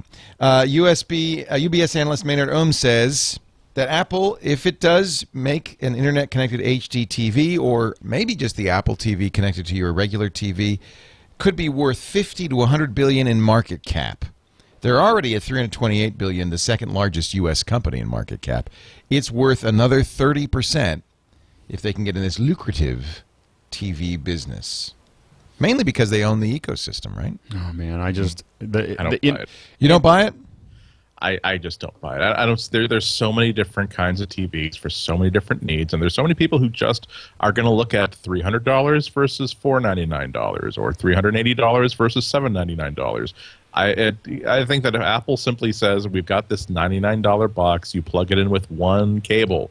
And you can take what I think buy that's the way whatever to go. I buy agree. TV you want. Yes. Just buy our little box. You don't even have to take a look. You don't even have to I look never at it. I never understood the idea to make a TV. Why make a I- TV? well, they're already making them. They're called the monitors. I mean, the thing is, Mm, is but it's there's a lot of so companies in this business, and look at Pioneer couldn't even make a living making TVs. Yeah, but I, I guess the thing is, is Apple's already making a living making them making t- monitors that are so close Are to they? a TV. I mean, the, the iMac is. I think the I think Are they're they? making You think that's a big business for them? iMacs. Not IMAX. Well, an iMac Monitors. is- Well, iMac I- is a TV. well, that's what I'm saying It's got is more it's not- horsepower than it needs. You, you give it iOS and make it a little thinner, and you've already you already have all the manufacturing. Yeah, but my have all the 27 inch iMac was three grand. I mean, I can get a beautiful 50 inch TV for half that. Well, and, but with iOS and without all the gear, you you could get that down. It wouldn't be the same price, but and I don't, I think it, it'd be a market segment. I don't think it's worth fifty billion dollars. I think that the Apple TV going to iOS might be worth. I mean, um, thirty to fifty billion market cap. I don't think that the TV itself is. But I do think that Apple want to do it because they want to uh, have control of that ecosystem. You and, and Andy, you think no way they're doing a TV? I uh, I'm agree always. I'm always prepared to be surprised, but I nothing if uh, nothing I've seen Apple do in the past 20 years Yeah. tells me that they'd be so dumb as to take this big of a risk. Uh, they've, they've they've got the money machine well greased up, well geared. They know that they put the few drops of little things in this end of the machine, and money comes spilling out this other end, and that comes and that doesn't come from contaminating their product line with lots of esoteric products that you have to have the exact right person coming into the store in order to buy this. And given that there's so much competition and so many people who are just going to be, so many companies are going to be able to sell the $300 TV, the $250 TV, the $219 TV, I just don't see them being competitive if they were selling something that's being sold as a TV set. Okay, but look at this chart. I'm trying to think of where this. You know, there are charts involved. Okay, I changed my. This is actually an interesting chart if we can parse it. It's Apple's ecosystem flow chart. And this comes from the uh, the analyst's report. This is figure 2. So you've got in green the stuff that Apple's doing now that's strong. In yellow the stuff that Apple's doing that needs improvement. The hashed yellow is uh, coming soon. I don't see any of that. And orange and, and red. So you see PC, tablet, smartphone, Apple completely dominates. TV, no, not so much. Cloud storage is coming on, but uh, local storage right now. Content. And then looking at the content, music, movies, apps, and books, Apple owns. Email and chat, Apple owns. Social networking and Office Suite, nah, not so strong. Well, I okay. Now, where, where's the data coming from? Because I got to take issue with books and movies and TV. They could certainly be stronger. I mean, they're they've they got a bookstore, but it's not terribly competitive with uh, the market leader. Here's what Uh, here's what have- Um says. This is Maynard, Okay. Maynard Um. We believe Apple will have to build its own content ecosystem out, such that a set made by Apple could be differentiated enough from content perspective to potentially lead to cord cutting. However, cord cutting is the is the key phrase. This is where all the value comes from. We do not believe the market is ready for cord cutting, nor do we believe the content is robust or cheap enough. Or so it doesn't. They don't need to be dominant Apple, but they need to have it.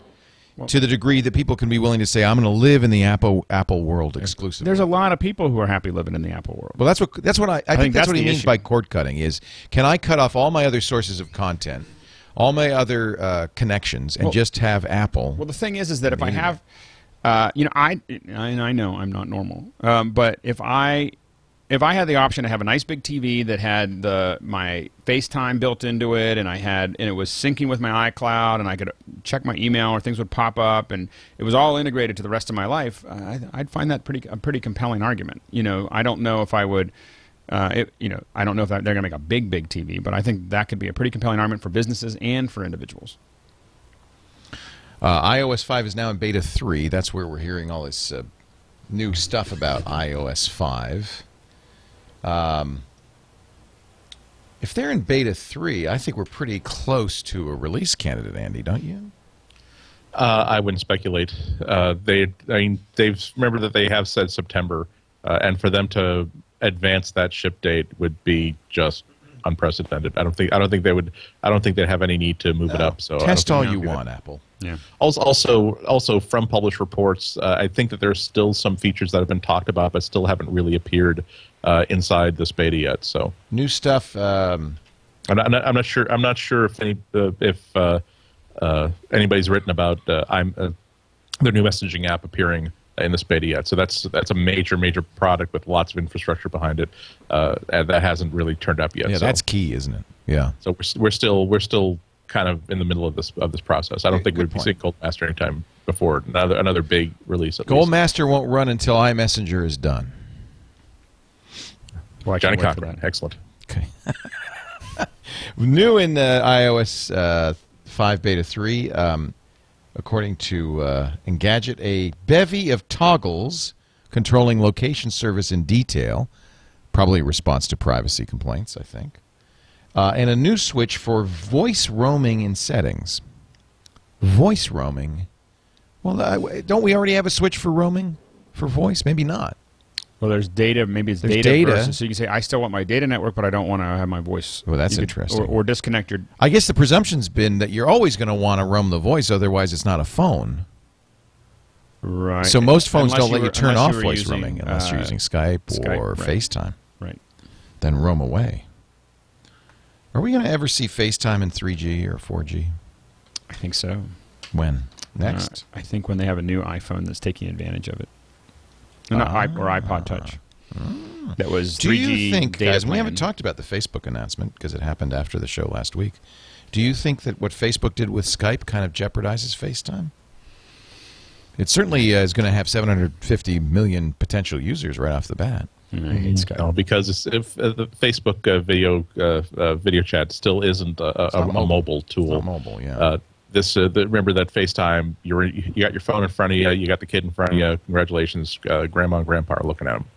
Uh, No, I think that's also, what FaceTime's good for. And I, I have ki- But. I think that's what Facebook's good for too. By the way, I think that that's exactly the the, the use scenario for for I, Facebook. mean, I think mathematically, I think it makes a lot of sense for them to do what they're doing. I think they had to compete also with Google Plus. I think that they have to, you know, go down that path. I, um, Well, it's funny because I see Google Plus. I think people often, um, to, in my, to my mind, get the wrong target. It's Google Plus to me doesn't threaten Facebook as much as face threatens Twitter, and Facebook Skype doesn't doesn't go after Google Hangouts. They're two different products. It goes straight after the FaceTime market because it's for the normal user who just wants to see the grandkids. That's what Apple's you know use scenario is in all their ads. And that boy. I mean, frankly, grandma and grandpa aren't going to be doing it on their iPhone. They're going to be doing it when they're sitting down in front of the computer or, or the their TV. TV, which gets back into Well, maybe then maybe that maybe that's where FaceTime will, will shine. Well, I know. I think that's the no. I think the thing for a TV, an Apple TV that that has uh, a- like an Apple TV or a t- an Apple TV. You know, there is a USB slot in that Apple TV. You could connect a USB camera. I think to it. increasingly people have laptops with cameras on it, and that Facebook just really makes it simple to say everybody who's in my Facebook group, my friends, I can speak to them right now in But I, but I- video. But I, think with the average consumer, I still think that an Apple TV in, with a with an with a web We've camera. seen a lot of TVs now. Th- that was a big thing at CES. Skype on the TV with a built-in camera or a uh, add-on camera, and too I don't. complicated. Well, it is too complicated. But it won't be. I mean, it's, the, How's it less FaceTime is? It's limited. the same thing as pl- you plug in a USB camera and it's built to the TV. How's that different from an Apple TV? because the the interaction of getting to it is simpler. Ah. And, that, and I think that that is what Apple does really well, and that's what nobody else does well. I don't know. I, I have all kinds of stuff on my TV. I don't understand how to work it. You know, I, I don't understand what to do. I kind of go through it, and then I go, ah, I don't want to deal with this. I think you know, the it's too, too ubiquity. I think the ubiquity of Facebook, uh, and I think the ubiquity of this video of Skype in Facebook is a game changer. To I think be the- honest, I think the- the it might benefit FaceTime because it's going to get people used to video calling. I think one of the reasons FaceTime hasn't taken off is because people just haven't really gotten used to the idea of making a video call as opposed to an audio call. Well, but I think also the problem with FaceTime, uh, FaceTime is, is that it's not uh, ubiquitous. It's Does not, FaceTime AirPlay? Um, So can I make a FaceTime call and then put it up on the big screen? I haven't tried That would be a good way to do it because then the Right. camera and the mic are near you, but you could look at the uh, big picture of the your. problem is you don't get that face to face. Like the the distance. If you have a camera camera right over a monitor and you're far enough away, the, the Well, I think that's the viewing- problem. It's like here's the sofa. Hi, I'm back here. I mean, I think it's too much of a lean back experience for video calls. That's that's my, I think my problem with it. I think that when you're looking at the primary of watching your kids or your grandkids or whatever over it, I don't think that they they're not really looking at talking to You the want person. They just want too. to see. Yeah. They just want to see a full screen of your Right. of your grandkids running around. Right. And I think that that's the you know I think there's a real opportunity there. I think that the the problem, and I don't know whether I, I feel like Skype has been almost permanently uh, borked. I mean, you know, it's just like the new version is so bad. Oh, but you know, It's- uh, and- that's the beauty of Facebook. You don't see any of that. You don't see any of the interface Right. stuff. It just works. Right. Have you used it? No, I haven't. if it doesn't crash on you. Yeah. remember, remember the first thing. The first thing you got to do is download a Java applet, uh, and you know how stable Java is on just about any platform you're going to be using it on. Plus, it's running inside a browser, and you know how happy browsers are to always remain up and running twenty four seven. Have you had a lot of? Uh, have you? Uh, we the first thing I did was call Andy. By the way, when, when yeah and and and so yeah so that thing that was that was my thank you for helping me write like the first paragraph or two of the column because i'm i'm watching the live stream on facebook and just not not like 20 seconds after after zuckerberg has talked about it and now it's so simple even if you're not configured it will just you'll just click this one button and then as off as First if thing on I did is you, call. leo leo laporte wants to start a cut with you it's like great i'll learn about this right now i click on the camera button and then the entire the, the entire browser just goes no please don't do that mean thing to me again I, I, had to, I had to do a force quit and, and, and redo it And, and by the way, Uh, Andy so- is no longer my Facebook friend. I notice. So, I didn't know, friend. You what? You've been some. oh, you're not on chat, probably. That's all. I'm it is. just so, I'm- so these I'm are people who are online on chat that I could Yeah, call right now. And if I click okay. a button, uh, Tom's not available. But if I click a button, I can send him a message by clicking this video camera. And, and I think I think this is really this really shows you what the whole point was. I don't think that they that Facebook particularly cares about uh, competing with FaceTime or killing FaceTime. I don't think they're particularly concerned about Google Plus. I think that they know that they have a contained ecosystem that Right. their users are very very happy to get all of their social services through Facebook directly. And the fact that they have not been able to deliver uh, video chat features to them that was just like a, a gaping hole on the on the chart they needed to fill in. Uh, it's it's and it's also no uh, no accident that in addition to adding the Skype chat feature, they've also made chat more prominent and easier to find. Uh, it's not just it's, there's there's no there, there's no need to hunt for it. There's now a big bar to the right hand side of your window that will instantly show you, hey, well, why why just simply uh, uh, post something on their wall? You can just simply talk to them right now. You want to talk to them right now? We'll help you talk to them right now. And I didn't argue. I wasn't arguing that they, uh, that that Facebook wanted to kill Facebook. I don't think Oh. they're even. Aware, it's not on their radar. I think what they wanted to do was make Skype uh, so easy to use. Video. I mean, it's just such a natural it's, app. It's, def- it's definitely the easiest Skype. Uh, Oh, uh, it's if, amazing. If, if, if ever there was just a really mutually helpful partnership, it's FaceTime plus Skype plus, plus Microsoft. Let's not leave them them Yeah, out that's right. I, you know, I, I do think one of the challenges they're going to get into with you know doing it inside of a web browser is exactly what happened to Andy, which is that you know doing this really media rich stuff inside of a browser is kind of like putting a, uh 440 engine into a Dodge Colt. you know, and you know the the frame isn't really built for it. You know, and I don't think that it's you know I think that as people keep on pressing this, I think we're going to con- continue to see more and more stability issues. The reason I don't like doing a lot of heavy media in browsers is because it's less like with Java, it's less stable. You know, makes me I, crazy. I, I haven't had any problems, but uh, um, you're right. If it crashes a lot, that's going to discourage people. yeah. Um, I haven't had any issues with it. Uh, we're going to take a break. Uh, come back with more. Uh, Alex Lindsay is here. He is, of course, the man at Pixel Corps, pixelcorps.com. If you'd like to know more about his guild of multimedia artists who are learning and working together. I met uh, your friend from Kenya the other day. What was his name? Mina. Mina. One of the first Pixel Corps members in Yes. 2000 or something. Yes. And uh, he's he's he's just moved here with his wife, and Yep. he's working in graphic design. I mean, just so cool. Yeah, and and uh, we're going to have a couple uh, other African guests uh, coming in for our training uh, in the fall, so we're, we're very excited. He was really he was great because he Mine he was a little great. shy because he said I, I watch you all the time. I was sitting at my new 27 inch iMac in the new studio. It was really nice to meet him. yeah, he's, he's really fantastic. nice guy. Yeah, he worked for the Pixel Corps for for quite some time as well, and then went back to Kenya, and now is uh, is is back in the U.S. Check we're, it we're out. Excited, we're really excited to have him back. Pixelcorps.com and all those money losing podcasts at pixelcorps.tv. We, that we love to do. So you know, He does it for the love of it. We do, and and uh, and the best thing to do is to follow us on Pixelcorps or Alex Lindsay because you uh, uh, we announce everything there. The irreverent announcements are done by me. Well, there's lots of stupid stuff that I put on my my feed, so I'm just warning you ahead of time. Don't complain.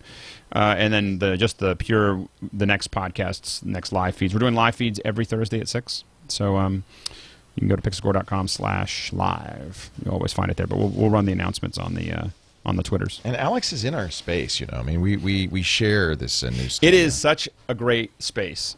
The two spaces together, I think, are very because yours It's is interesting. Different yours is- angles on the same idea, right? and yours is this gorgeous. I mean, I just love your studio. I feel like coming we, up. They're just it's a work of art. I was It- so pleased by the work that Roger Ambrose did. it to is just fantastic. design this. And then ours is really industrial. You know, Well, and- yours and is to get jobs done. yeah. And, You know, it's well, green screen, and you have uh, you know black curtains, and uh, motion capture, and it costs you one one hundredth of what it cost me.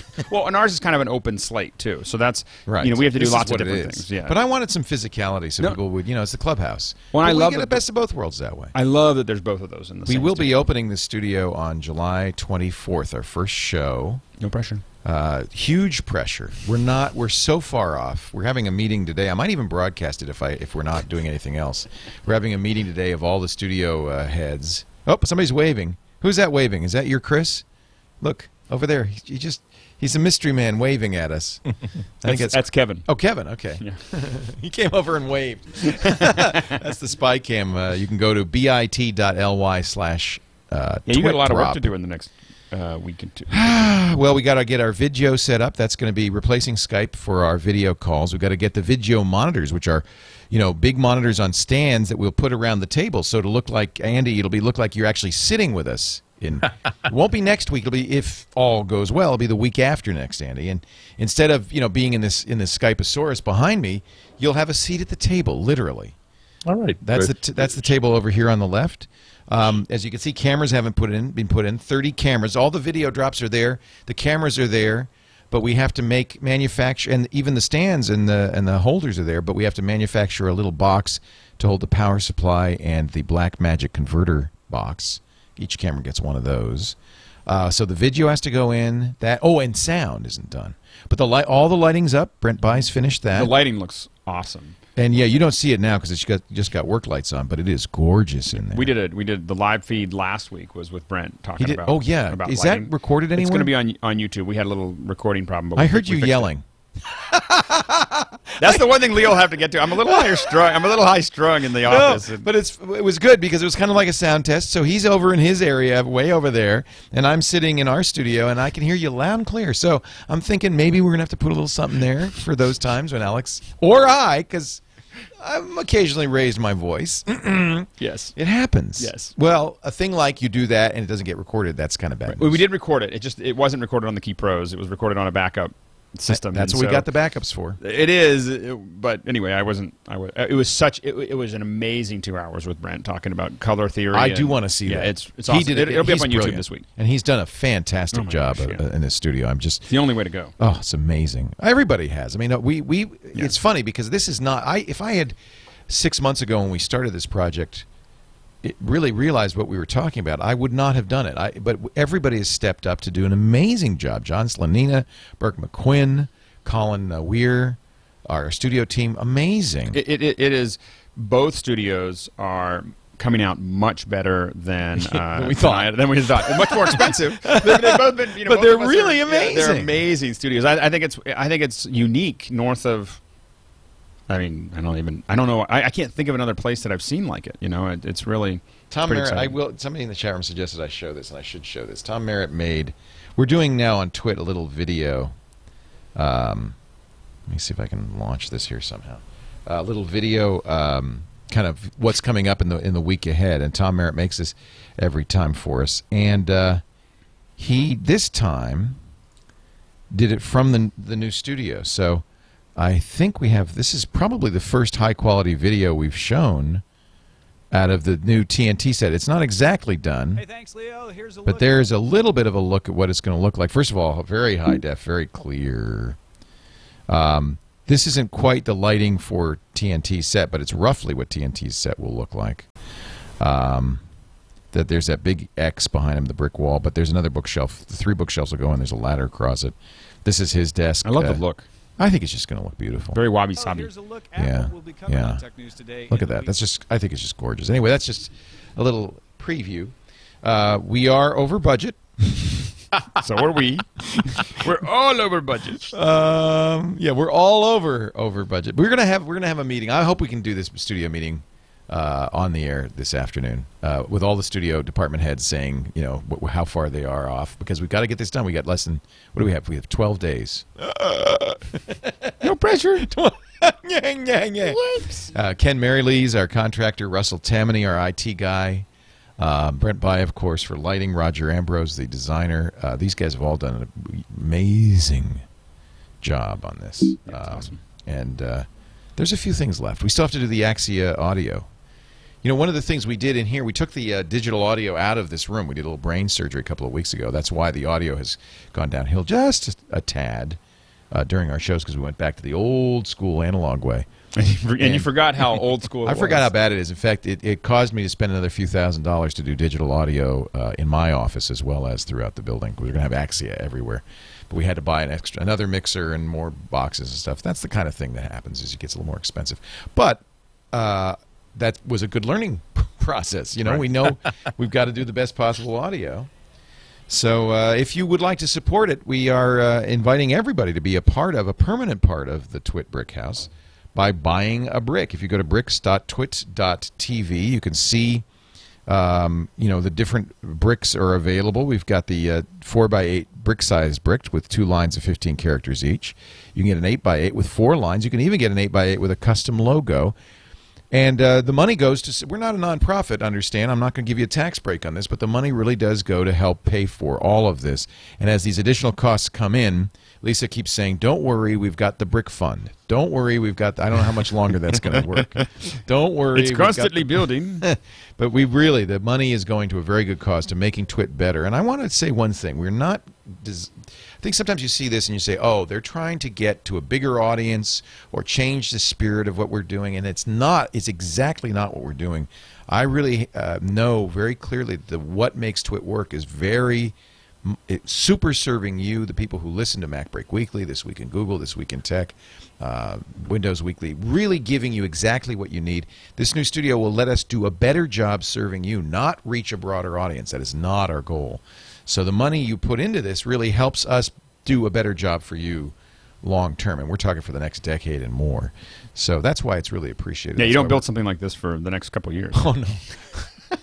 Never doing this again. And next next studio will be the next guy because go- this is my studio forever now. Right. Uh, eh, famous last words, right? But no, uh, this is it. And the brick wall is going to be fantastic. Right as you walk in, it's right on your left. You don't, you know, you'll be in the it's the in the entrance lobby, so everybody's names or logos will be visible to everybody who comes in, and it's just it's very inspiring to see these incredible messages everybody's uh, um, sending to us. So we really thank you for that, everybody who's bought a brick. And if you haven't, still a few days left, but don't delay too much because at some point we got to put these things up. Uh, I think the first shipment of bricks uh, is being uh, laser etched right now. That's how they cut them. They do a little laser etching. Uh, and I think will come to us first week of August. We want to get them all in by the time we have our party. Our grand opening is August 21st. So we're hoping. We're hoping. Nip and tuck. Bricks.twit.tv is so close. Oh, my God. Andy, I hope you come out and be part be part of the uh, the opening. No, no, I'm, I'm, I'm, I, I, I'm sending so pos- so positive you. vibes your way. This is the. I know how much stress, how much stress Oh. that you're under right now. It'll be fine. It'll be great. We all support you. We're all gonna help you. if it's all gonna be great. And, and you know what? If if when I visit, I find out that the Coke machines, like in the break room, are 250 per can, just to offset the you know the cost, I will do that too. No That's Coke machines, free Coke for you, free cane sugar Coke, always in Awesome. stock in case Andy shows up. No, that's the truth. We've Can, got can it some- crash we, here for a few days? we have it right here, right now, just in case.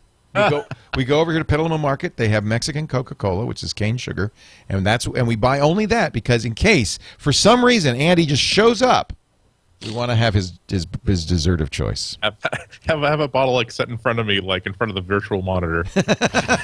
I will. You know what? I will. It'll be like Elijah. Who's that Exactly, I was Coke about to say, it's like a Seder. Like we, we keep this, we, we keep this screen blank for Elijah, Elijah, not go. and Hey. since, and, and then wait for five seconds. okay, he's a no-show again. So instead, Andy and I. Andy's head. Now I can't wait. I don't know how that's going to look. We've done some tests and it really is cool because so we're at a round table and we had to figure out a way to put Skype in inst- instead of this kind of way of doing it.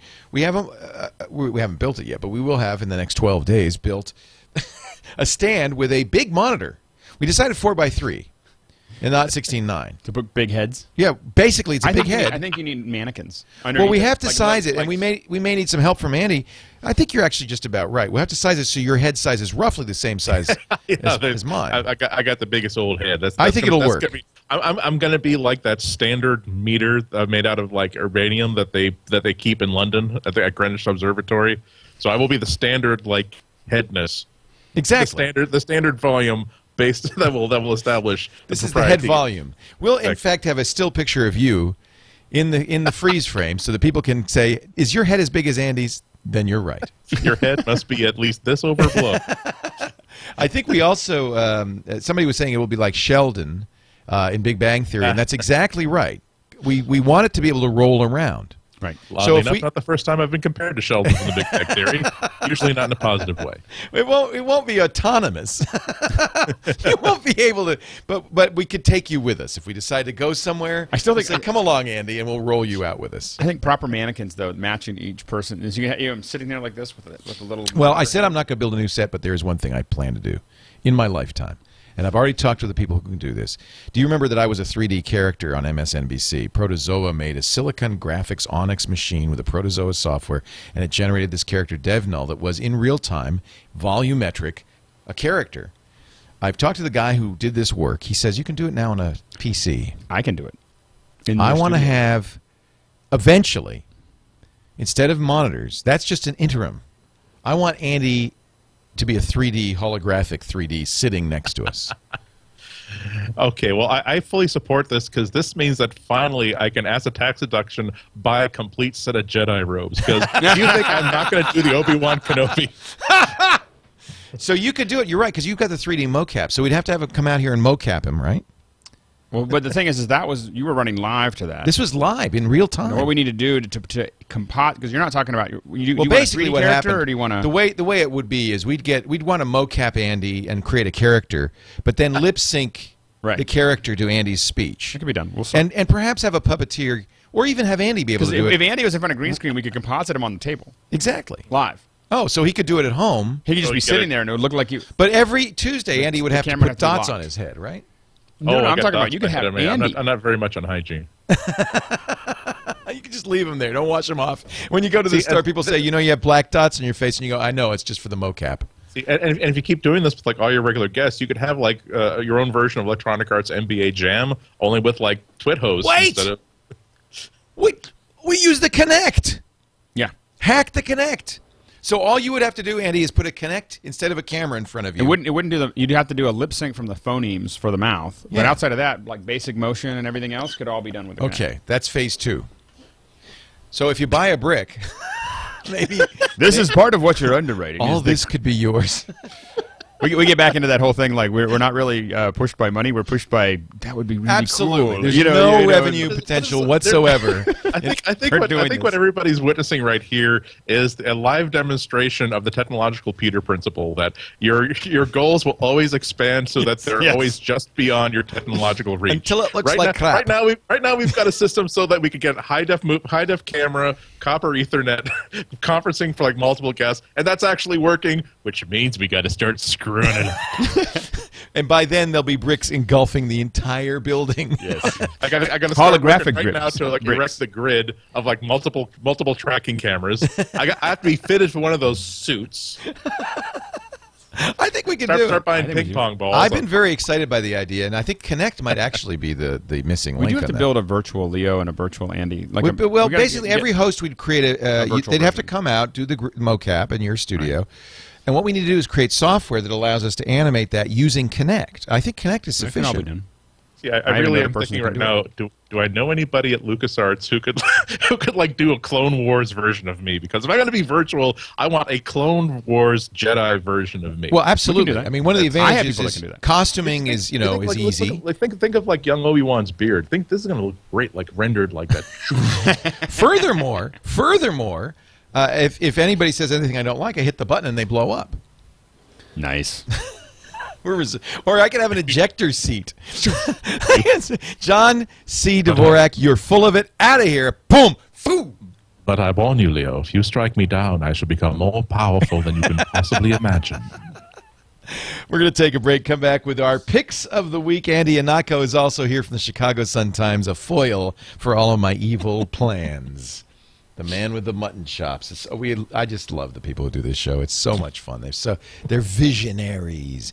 Hey, let me tell you, if you're a freelancer, there's a very, very bad thing that happens at the end of every month. It's called invoice time.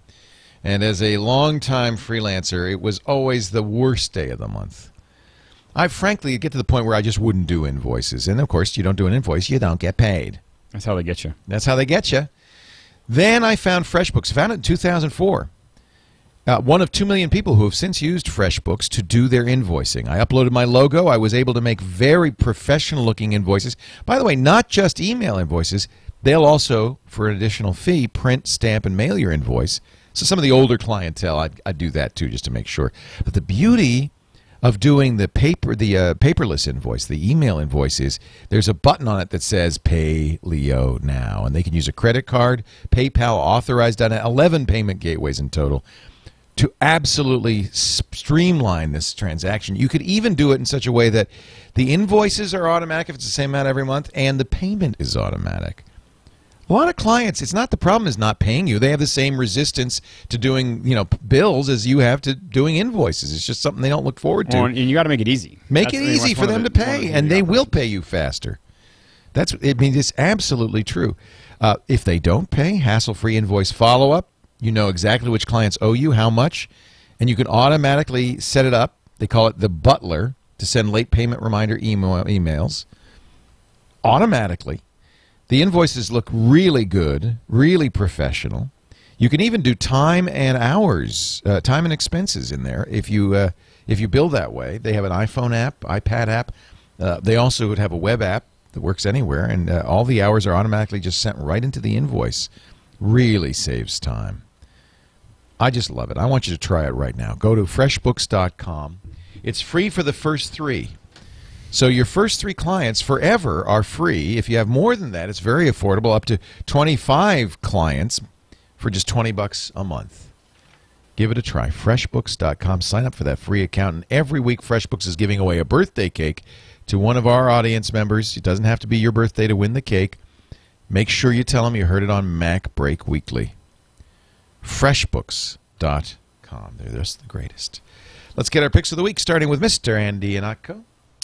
Uh, I have uh, one main pick and one incidental pick that I just realized. Uh, one of the biggest hassles, whether you are traveling just down the street to work in the coffee shop uh, or you're traveling uh, all the way across the country and the world for the next three weeks, is all the little bibs and bobs you have to take with you in order to keep your devices running. Uh, and you, you got power bricks, those are big and bulky, and you got little styluses, and those are tiny. You got like memory cards, and there's just no way to really keep keep them in your bag and keep them organized so that uh, when you need to get like the little tiny little amount, little, little tiny little USB adapter uh, for your uh, for your memory cards for your iPad, you can find that thing without having to take out a bag and dump it out like a like like grandma's purse over the and spread things out.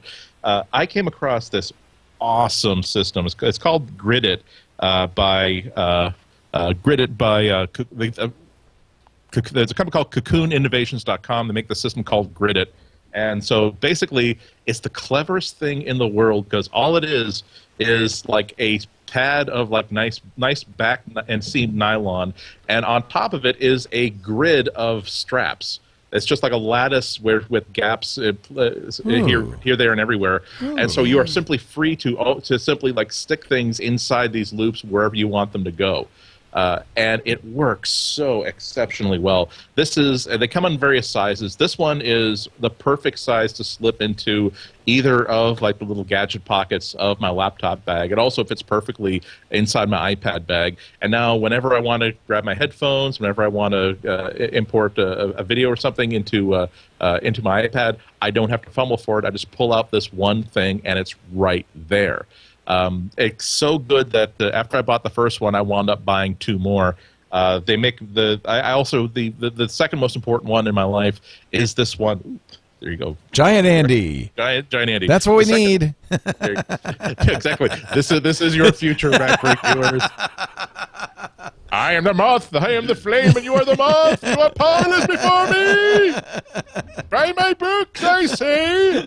Uh, but on top of everything else, it, it's so so it's great for these short haul trips, but also. Uh, uh, when I have the uh, the one that's uh, like eight and a half by eleven, it's like a big, it's also it's a big full size pallet, and that one That's the big- grid, right? they're they're all they're all called the grid. Oh, okay. They're just available. They're just available in different sizes. Got this it. is the one that's good for my little day Mini trips. grid, yeah. They, right. The the ones that are bigger are big enough that they can really hold. This has got my char- the charger for my camera, for my uh, for my phone. Uh, it's got every cable that I need. It's got every little tripod accessory I need. Every little cam- like my little uh, camera flash. Uh, and the last thing I do uh, when I pack my bag because I usually uh, travel carry on is just put this flat thing nicely organized right on top of my bag, which has a two pronged effect. Uh, because usually when I travel, especially if I'm gone for more than a few days, I'll unpack the hotel and say, okay, so here's an iPhone sync cable, and here is another iPhone sync cable, and here is a third iPhone sync cable because I have this little mesh bag that would just throw things in. And as I'm packing, I'm thinking, oh, did I? Oh God, I hope I didn't. Well, okay, let's just put another one in there. I'm sure that there's one in there already, but just in case. With this with this system, you can at, before you close your bag, you can see exactly what you have, and you don't bring duplicates. But it also means that when the TSA puts that through your scanner, Yeah. everything is flat and it's right on the top there. So everything will will uh, image and shadow just perfectly, and they'll be able to see it. Uh, so they're available in different sizes. This one is something like 12 bucks. The larger ones are, are 15 to 18. Uh, ju- just buy this, buy the small one experimentally, and boy, just like me, you'll be placing another order pretty soon uh, because it just works so exceptionally well. Uh, and the second thing is because I uh, they happen to be in here. There's something that I, I also recently bought. Uh, Griffin Technology, one of my favorite tech companies, because they are not afraid to do things that are just barking mad. Uh, because it seems because it seems like a good idea, and they'll put it out there, and maybe it'll be a success, maybe it'll be a, a failure. But at some point, someone had a conversation in a conference room that said, "Okay, I just got to totally see what that would look like if we actually built it." Uh, this is uh, this is a three pack of USB cables that they sell uh, that work obviously really well for travel. Uh, for like 20 or 25 bucks, you get a USB to iPod connector, you get a USB to mini micro USB connector, and a USB to mini USB connector. So with these little two, three little things like inside your, your pack here, you now have the ability to charge and sync and copy and mount just about anything you could possibly encounter. And you'll never be in a spot where, yep, this would not be a problem if I had thought to bring a micro USB cable, but I did bring just the mini USB cable, so I'm pretty much screwed. Oh well, lesson learned. Uh, but with this, uh, the, the, it, not only is it no longer than it needs to be just to get the job done, the fact that it is so specific to just being out of the house, uh, you sort of short circuit the problem that I normally have in keeping one of these in my bag. Uh, you know how it works, where at some point you you're, you need to char- you, you're, you're home you need to charge something up. You can't immediately find the micro usb cable you normally use. You know that the only one that you, but you know for a fact there's one inside your laptop bag. Uh, you're not really going to rob your laptop bag to get the little three inch one here. Uh, so these ones tend to stay exactly in your travel kit uh, so these are two things that are they, they instantly became like my uh, of my favoritist of favoritist things uh, just to keep uh, technology organized. And, and let's let's also praise uh, the the Gridit again. I, I love these things where these things where you know this technology is not brand new. The idea of having elasticated bits of rubber that could be sewn onto something, we've had that technology since the Apollo program, but it only took recently recent days for someone to think, hey, you know what? If you sort of arrange these in sort of a grid pattern, uh, then you could actually dig this into a really handy sort of cable organization tool. We should build one of those. I just bought one of each. yeah, literally while you were talking. No, while while you were talking, I bought one of each. I was like, I don't know what size I need, so I'm just going to get them all, and then we'll figure it Yeah, out. And, yep. and I know that I think that what these are going to actually end up is standardized. We have this problem with wrangling cables Yeah, in our in our supply Yeah. kits. You know, where they're just there's a whole bunch of stuff that's really carefully organized, and then there's just a pile of cables, and or in a, they're in a bag, usually like an Eagle Creek bag, but it's not. I need everything to have its, its place, and that's perfect. Your picks of the week, Mr. Alex Lindsay. I have a couple. I, well, you guys are overdoing it. All right, I'm just going to back off and I won't do one and let right. you guys each do two. So, I was talking earlier about uh, sound effects. Yes. Are you going to make sa- make noises? I'm not going to make the noise. It's going to make the noise. Hopefully, it'll make the noise. Uh, bloop. Um, I heard a bloop. Wait a minute. That was Andy. So, uh, gotcha. so this is that's a that's a Halo you're playing right there. this is uh, no, this is not Halo. It's not. This is let's see here. This No, is- no, it's marathon. Yes. Yeah. Actually, it was my iPad uh, pick of the week. Uh, on uh, Oh, there you go. I love it. I So love it. So the- can you turn it up? It's free. I, I- was trying to figure out. Why. It's not making any noise. Do you have the mute button on? I don't know. Because it's really fun. I love marathon. It is a pick. I don't know It's why. a great I, uh, pick. Anyway, so it's um. I don't know if, how we can show this to the camera, but uh, here, hand it hand it over to me. I can sh- I can show it to the camera. It is. If you remember playing marathon, Yeah. classic game. And we even did a group like Mac Break Marathon where we brought down the entire like online network Oh, so uh, to much play. fun. So one of the things that that um, HD mode is a replacement. Oh, so now you're able to So you're- start upgrading. They're starting to sell stuff. they're starting to sell, so you can upgrade the quality. It's free. Look at this. Did I say it's it's free and it's all it's the it's the classic. And to be honest with you, I don't need the graphics to be any higher. Do you like the? know? Oh, oh, oh! How do I shoot? the the, uh, the the red button there, red button. There you go. Boom. you know who you do need the better graphics on is the uh, the enemies. Yeah, but I yeah yeah the, the old alpha blop- channels they're really bloppy, the old alpha channels are a little rough. but when I they admit. blow up, they're suitable. Yeah. So, the, but it's fun. And now, what? Now, what? Of course, everybody is asking is when are we going to get network play? Because marathon, was I still marathon think was, all about. Yeah, I mean, this is all fine, and it's good to get. Tra- it's good to, to, for you to get good at the weapons and everything else. And it, and I, I think there's an obligatory like we have to make a some kind of story with the game, but really all you want to do is Isn't is this the original marathon? This I mean, is the this original game, marathon. right? This is Marathon One. and It's really it's now this was open source by Bungie a long time ago, so there was it was being made available. and it really is. Halo. I mean, if you Yeah. if you This was the original Halo. Yeah. I mean, this was this was the. Um, I hate it when colloquy gets in the way. It's very hard not to have colloquy interrupt you all the time. so yeah. So the anyway. So the uh, it is. So the the thing is, I, I know that they have to be working on networking because I think they kn- they have to know that that's what everybody wants. And this is going to be. I think this is going to be a massive game when. Uh, How do I get under here? Can I uh, squat? you have to you know you have to hit a button. There's a button there somewhere that you have to hit. No, you have to. I think you. How do I hit buttons? Uh, I think you have to. Is I there can't button hit? remember. I just got it. No, th those are all just paint. They're not buttons. Anyway, so so Am I making everybody at home sick? Yeah, by, uh, exactly. so the head um, bob? So anyway, so definitely check it out. It's free. Here's my other one. It's iPad. It's on the iPad. Yep. and it's awesome. What's your other one? So we were talking about uh, iPhone cases. This is the best iPhone case I've ever I've ever used, and it's actually part of a kit. Oh, yeah. Okay, I got a story about that. But go ahead and finish. Okay, so this is the uh, this It is is an gimbal. amazing case. Yeah, the This is the gimbal. Okay, so Yeah. so here's what it is designed for. It's designed for okay, you got a tripod, and you take this tripod. Let me see. There we go. You take this tripod like this, and you can, and then it pops out, and it's the best tripod that has been made. I mean, the the the, This the is from Ubiq. U This is from Y O Ubiq. U B I Q. dot and check this out. So you pop this in, and now what you have is you can either have it like this or like this, and it suspends your camera over top of the nodal point or close to it. Not exactly. So it's good for panos. So if you want to do panos, and it, to be honest with you, it actually works. Their software is a little wonky, but the with Photosynth, it's amazing. which is our favorite. uh, um, anyway, so but as just a tripod, it's awesome. Now this is the pro version, and here's what the pro version. Number one, it's black, which is better. much pro, Black much is better. pro. Um, and uh, number two is that it. So and remember, this this all folds up. So you you can um, you Here, can bring fold it, g- hand it you to can me fold this all. again. Hand it to me. Fine. Wait a minute. Actually, you know what I'll do? I'll put you in camera there. Right, and then you'll show it. Oh, look at that! We're getting high tech. Da- no, that won't. We're getting rid of Andy. five. Andy is Andy.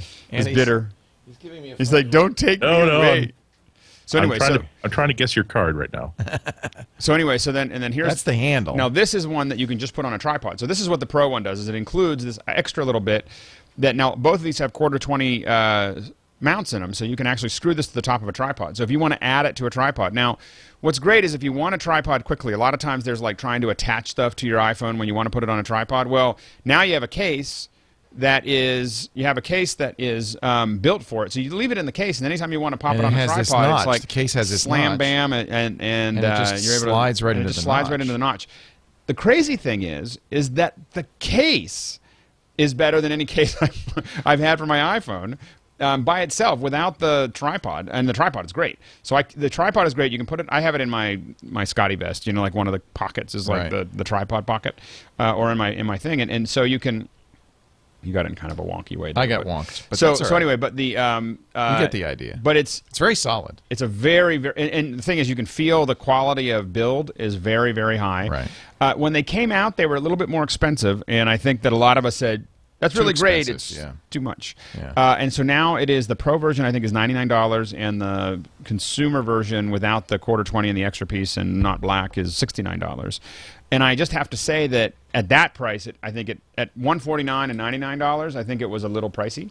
Um, at sixty nine and ninety nine, It's well worth given it. the quality of the build, Yeah. given what you're, you know, if you're looking for a tripod, and what's great is you have a little tripod that can attach to a big tripod with the pro one. I would get the pro one. I wouldn't get the. I mean, because of the it's got the thread. it's got the thread, so you can just pop it onto any tripod. So now you have a camera mount, a tripod mount for any tripod. Oh, that's a good point. And a, a nice little tripod, and as I said, the best um, uh, iPhone case that I Uh, have. well, I'll uh, tell you how what good this what- iPhone what do you- case is. Yeah, what do you like about the case? The- uh, uh, assume that no one has ever that, that someone is never going to use That's it a on a tripod. fair question. No, it's it is solid. It's very solid, and there's something about that little lip that I really like. It's just really comfortable to hold. I'll tell you And what I not- like about the case. You can't get the damn thing off. So I was demonstrating this on the Daily Gizwiz, and uh, we had people in the audience. I didn't have my iPhone 4, so somebody lent me his iPhone 4. I put it in the case. I had to give him the Gimbal Pro because I couldn't get Yeah. the phone. By the way, uh, Jeff is calling in case you want to talk. There we go. I couldn't get the phone out of the case. And so uh, one of our uh, fine viewers is now the owner of a Gimbal Pro. Right. I couldn't couldn't. So if I if, can you figure out how to get it out of there? Because I Oh yeah, yeah, you can do it. I've done it. all right. You I just, have to pull I hard. just- in just- my in my uh, haste. Yeah, he got it out. I just couldn't. but you just you, you have to, you can't be afraid of breaking it. It really won't break. So um, so the uh, but the uh, if they had a battery version of that, it would be the the absolute perfect case. Well, Jim Levine now has a, a of Brooklyn, New York. Now has his very own Gimbal Pro. it's awesome. anyway, that's my pick. It does. It, it, it really it really reminds me that uh, this. I, I was just thinking about this th- th- this morning. That I wonder why case manufacturers, people make cases for the iPad and the iPhone. They're so afraid to make a case that goes on and attach that that holds together with screws. My I, I usually have two. I usually Element have two. I usually have two complaints about the, about these cases. Either they are, like you said, impossible to get off once you put them on, or once you put them on, they don't really fit very snugly, or they don't fit like very integrally. I am perfectly happy that the time I need to take it out to service it or put it into something else, I will simply have to at that point have to get a little screwdriver in order to take it apart. As long as it's just screwdriver one, two, three, four, good. Case pops off. There's a little gasket there, so it's it's held together really, really well. And also, I like the look of screws. I believe I, that- think they look cool. Did, have you looked at the Element cases? I believe they're they actually screw on, and they're Right. like made out of titanium. They're they're pretty hardcore. Is So- it- I'll, I'll take titanium if there's no carbon fiber. I want carbon fiber screws that splinter when you twist them, but still you can say these got carbon fiber screws, man. I have uh, since you guys did now have done four picks. I think uh, I'm just going to do uh, not a pick, but just a thank you first of all uh, to uh, OpenX who gave you this, Alex Lindsay, to hand off uh, to me. We've talked about OpenX many times on the Daily Gizwiz. This is the solution to those blister packs that you can't get open. It's basically an exacto knife, but with a shield on it that you can slide in, and then it has a little protruding blade, but it's uh, spring loaded, so it's much safer. And for some reason, it has the Mac Break Weekly logo on So it. I don't so really understand Robert Lloyd why. Lewis uh, is a Ma- big Mac Break fan. Oh, He's, So he invented it. Yeah, no, I So know. he's and, producer. and we've done we've done this many times. Oh, he's a he's a producer. He's the producer for Dexter. He's the Dexter guy. yeah, he's the Dexter guy. Well, no wonder. So There so he go. so I was down there and he showed it to me and I was like, oh my gosh, this is like a huge complaint I have about blister packs. I can never open them. Well, we've talked about it many times on the Daily Gizwiz, and uh, and and Dick uses it all the time. MyOpenX.com. So, but I didn't. And Andy, I have one for you. I, he gave he sent one with me, and I have one. For, in, in case you're wondering, if you forget to take it out, it will go through TSA, but I wouldn't suggest it. It will go through TSA. I forgot to take it out of and the what bag. the, and you had to explain it. no, they didn't. They didn't ask. They didn't ask. Well, you couldn't. It's kind of that's the Yeah. beauty of this is you can't really hurt anybody. And if they see this, you couldn't even really. I mean, you could cause a, a scratch with that. Yeah. But boy, I tell you, if you have blister packs, great ah. solution. you, you scrape it once and pull it over. So that's something you can all get at myopenx.com. But then this is something you can't get that the chat room's going crazy over. Hmm? And I look forward to seeing this when they release it. If you go to personamail.info, uh, three Danish guys have created what they say is the future of email. There's a new email client for Mac that focuses on simplicity and on the human touch. But you can't get it. Persona organizes emails by people, So I figure they've either got a really good video by conversation, or attachment. we're all going to be excited about this soon. So I Meet just wanted to send people to this website. Karen you can watch the video. keep in touch with her Uh, it's a new way of David, thinking about who email, which I agree is probably more sensible. She likes to use the people view, which organizes emails by their sender. However, I have to point out, I think email's dead.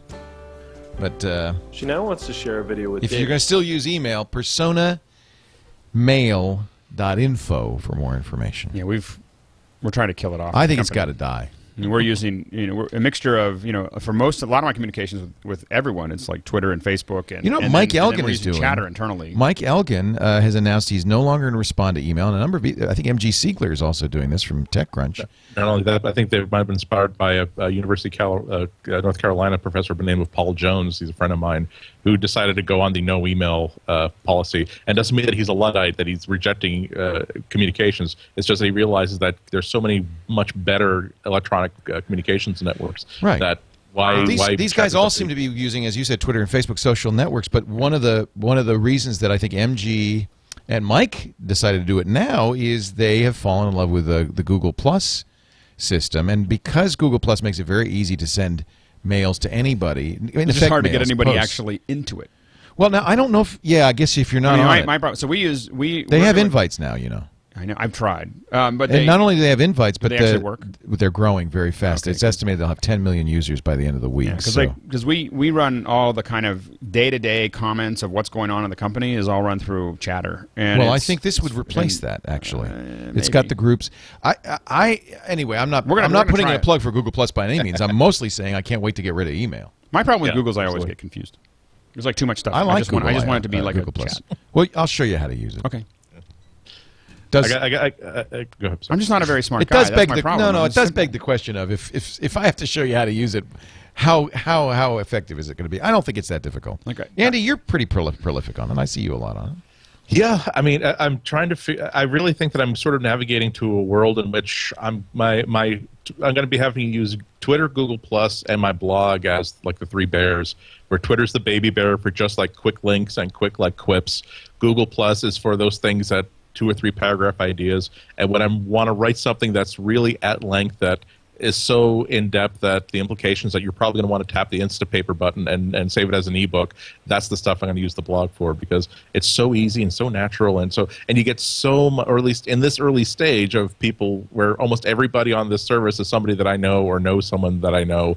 Uh, it's amazing that I post something and immediately get like 30 or 40 responses. Huge engagement. Huge Yeah, engagement. Because it's, it's not it's not that you want the attention, but you write something so that hopefully other people will see it, and so Yeah. that's sort of a, a I really I do like it a lot better than Facebook. I have to say. Yeah, oh, I mean, oh, it's. Well, it's it- like to me, I it's more of a Twitter killer than a Facebook killer, but it has some very interesting features in terms of filtering and so forth that maybe make it. I still think the, the magic of Twitter for me is the simplicity that I just don't have. Well, to, there's I'm, not a I'm kind of with process. Andy. I'll keep the blog, I'll keep Google Right. Plus, and I'll keep Twitter. I think you're Right. right, Andy. There's three different use cases for each. So maybe it's maybe it is Facebook that's going to hurt, hurt the most from this. You certainly don't need Facebook at this point, unless you want to hang out with you know family members who aren't yet using this kind of thing. No, like if it's if that's Facebook's role is always going to be that it seems to be the one that all my nieces and nephews and all my sisters use. So that's the one that will always be. Oh, so my nep- so my my nephew got married last week. It's so nice to find out, along with eight thousand other people that you shared with. But that's okay. but I but I think the lesson also though is that I think the MySpace lesson is is that yeah everybody's using it right now, but a lot of times those those connections. My daughter was only using MySpace, and there was some point where she just MySpace wasn't cool anymore. Right. It was gone. Right. Alex, can I ask you one question before we sign off? Uh, is the is the Element case, uh, uh, Black Ops case, is it nearly as awesome as it looks like on the picture? It's pretty awesome. because if if so, I might have to save So- one hundred fifty dollars and buy one. It looks Um, it looks it looks pretty dangerous. the- I like it. the uh, I think what one of the things that they fixed that was a problem in the first round of these when I was testing them was that they, um, I mean, these are the most gnarly looking cases ever made. Um, and they're just machined. They're, it's machined. Um, you know, now one of the problems at the bottom was that you couldn't get your standard USB connector to pop in there, but I think that they fixed that now. Yeah, it Um, looks like I would also wear. It looks like the headphone jack at the top looks like it's kind of hidden by the case a little bit. Yeah, it's it's but it's it's definitely um, and but you, you put them in and you screw them in and you feel like the thing is now become like a some kind of futuristic tank, If you, if you feel like it will stop a bullet if you put it in your shirt pocket, right? And these are really like they're not like mass produced; they're like hardened. I mean, they're you know machined, you know pieces. They're, it's quite a piece of artwork. I'm showing a video. Is this this is the case, right? They're going to show the I case. don't know. I haven't seen this. I, I think they're going. That's where they're going. If not, I apologize you, for the did you have completely. Safe Search turned off when you did the search, Leo? No, there see, is. See, there's the Oh, case. there you go. Uh, apparently, that was just a long way around of showing uh, that this case is tough. Buymeaniphone.com as I guess the reviewer. So this was a review. All right, I get it. I think so. is Someone the- had this. That's This what I is call the a real, serious review. Frankly, this is the real problem with YouTube is that you do a search for Black Ops Elements case. There it is. And you get Yeah. this. Complete with two two three. See, no, I, I- just, just like I said, you're. I, I I'm scared I'm that you looking- recognize that ammo, to be honest with you. I'm I looking for an tell you the excuse to, to, to, to buy Obi Wan Kenobi robes and write it off. This guy wanted to be able to buy a whole bunch of SWAT gear and write it off as a reviewer's expense. Now he has a gun and he has a helmet and he has ammunition. What is and he has doing? I think he's going to shoot He's the attaching case. the, the. I think he's going to shoot it. I don't know. I am now. I'm now scared. Well, we'll just have to leave that to. Uh, You you have to go to YouTube day. to uh, this is a, an exclusive first look f- from buymeaniphone.com if you want to know more. I hope the guy gets an iPhone because his other hobby is a little scary. Well, because he has a gun, so he can pretty much get whatever he wants. Yeah. he, he was smart. He was smart to buy the gun before the phone case and the phone because with the gun he can pretty much you know take care of What everything. is what is Meanwhile, That's- Darth that's- that's Vader the is gimmick, still dancing. So we thank you all for joining us, and we invite you to get back to work because, my friends, break time is over.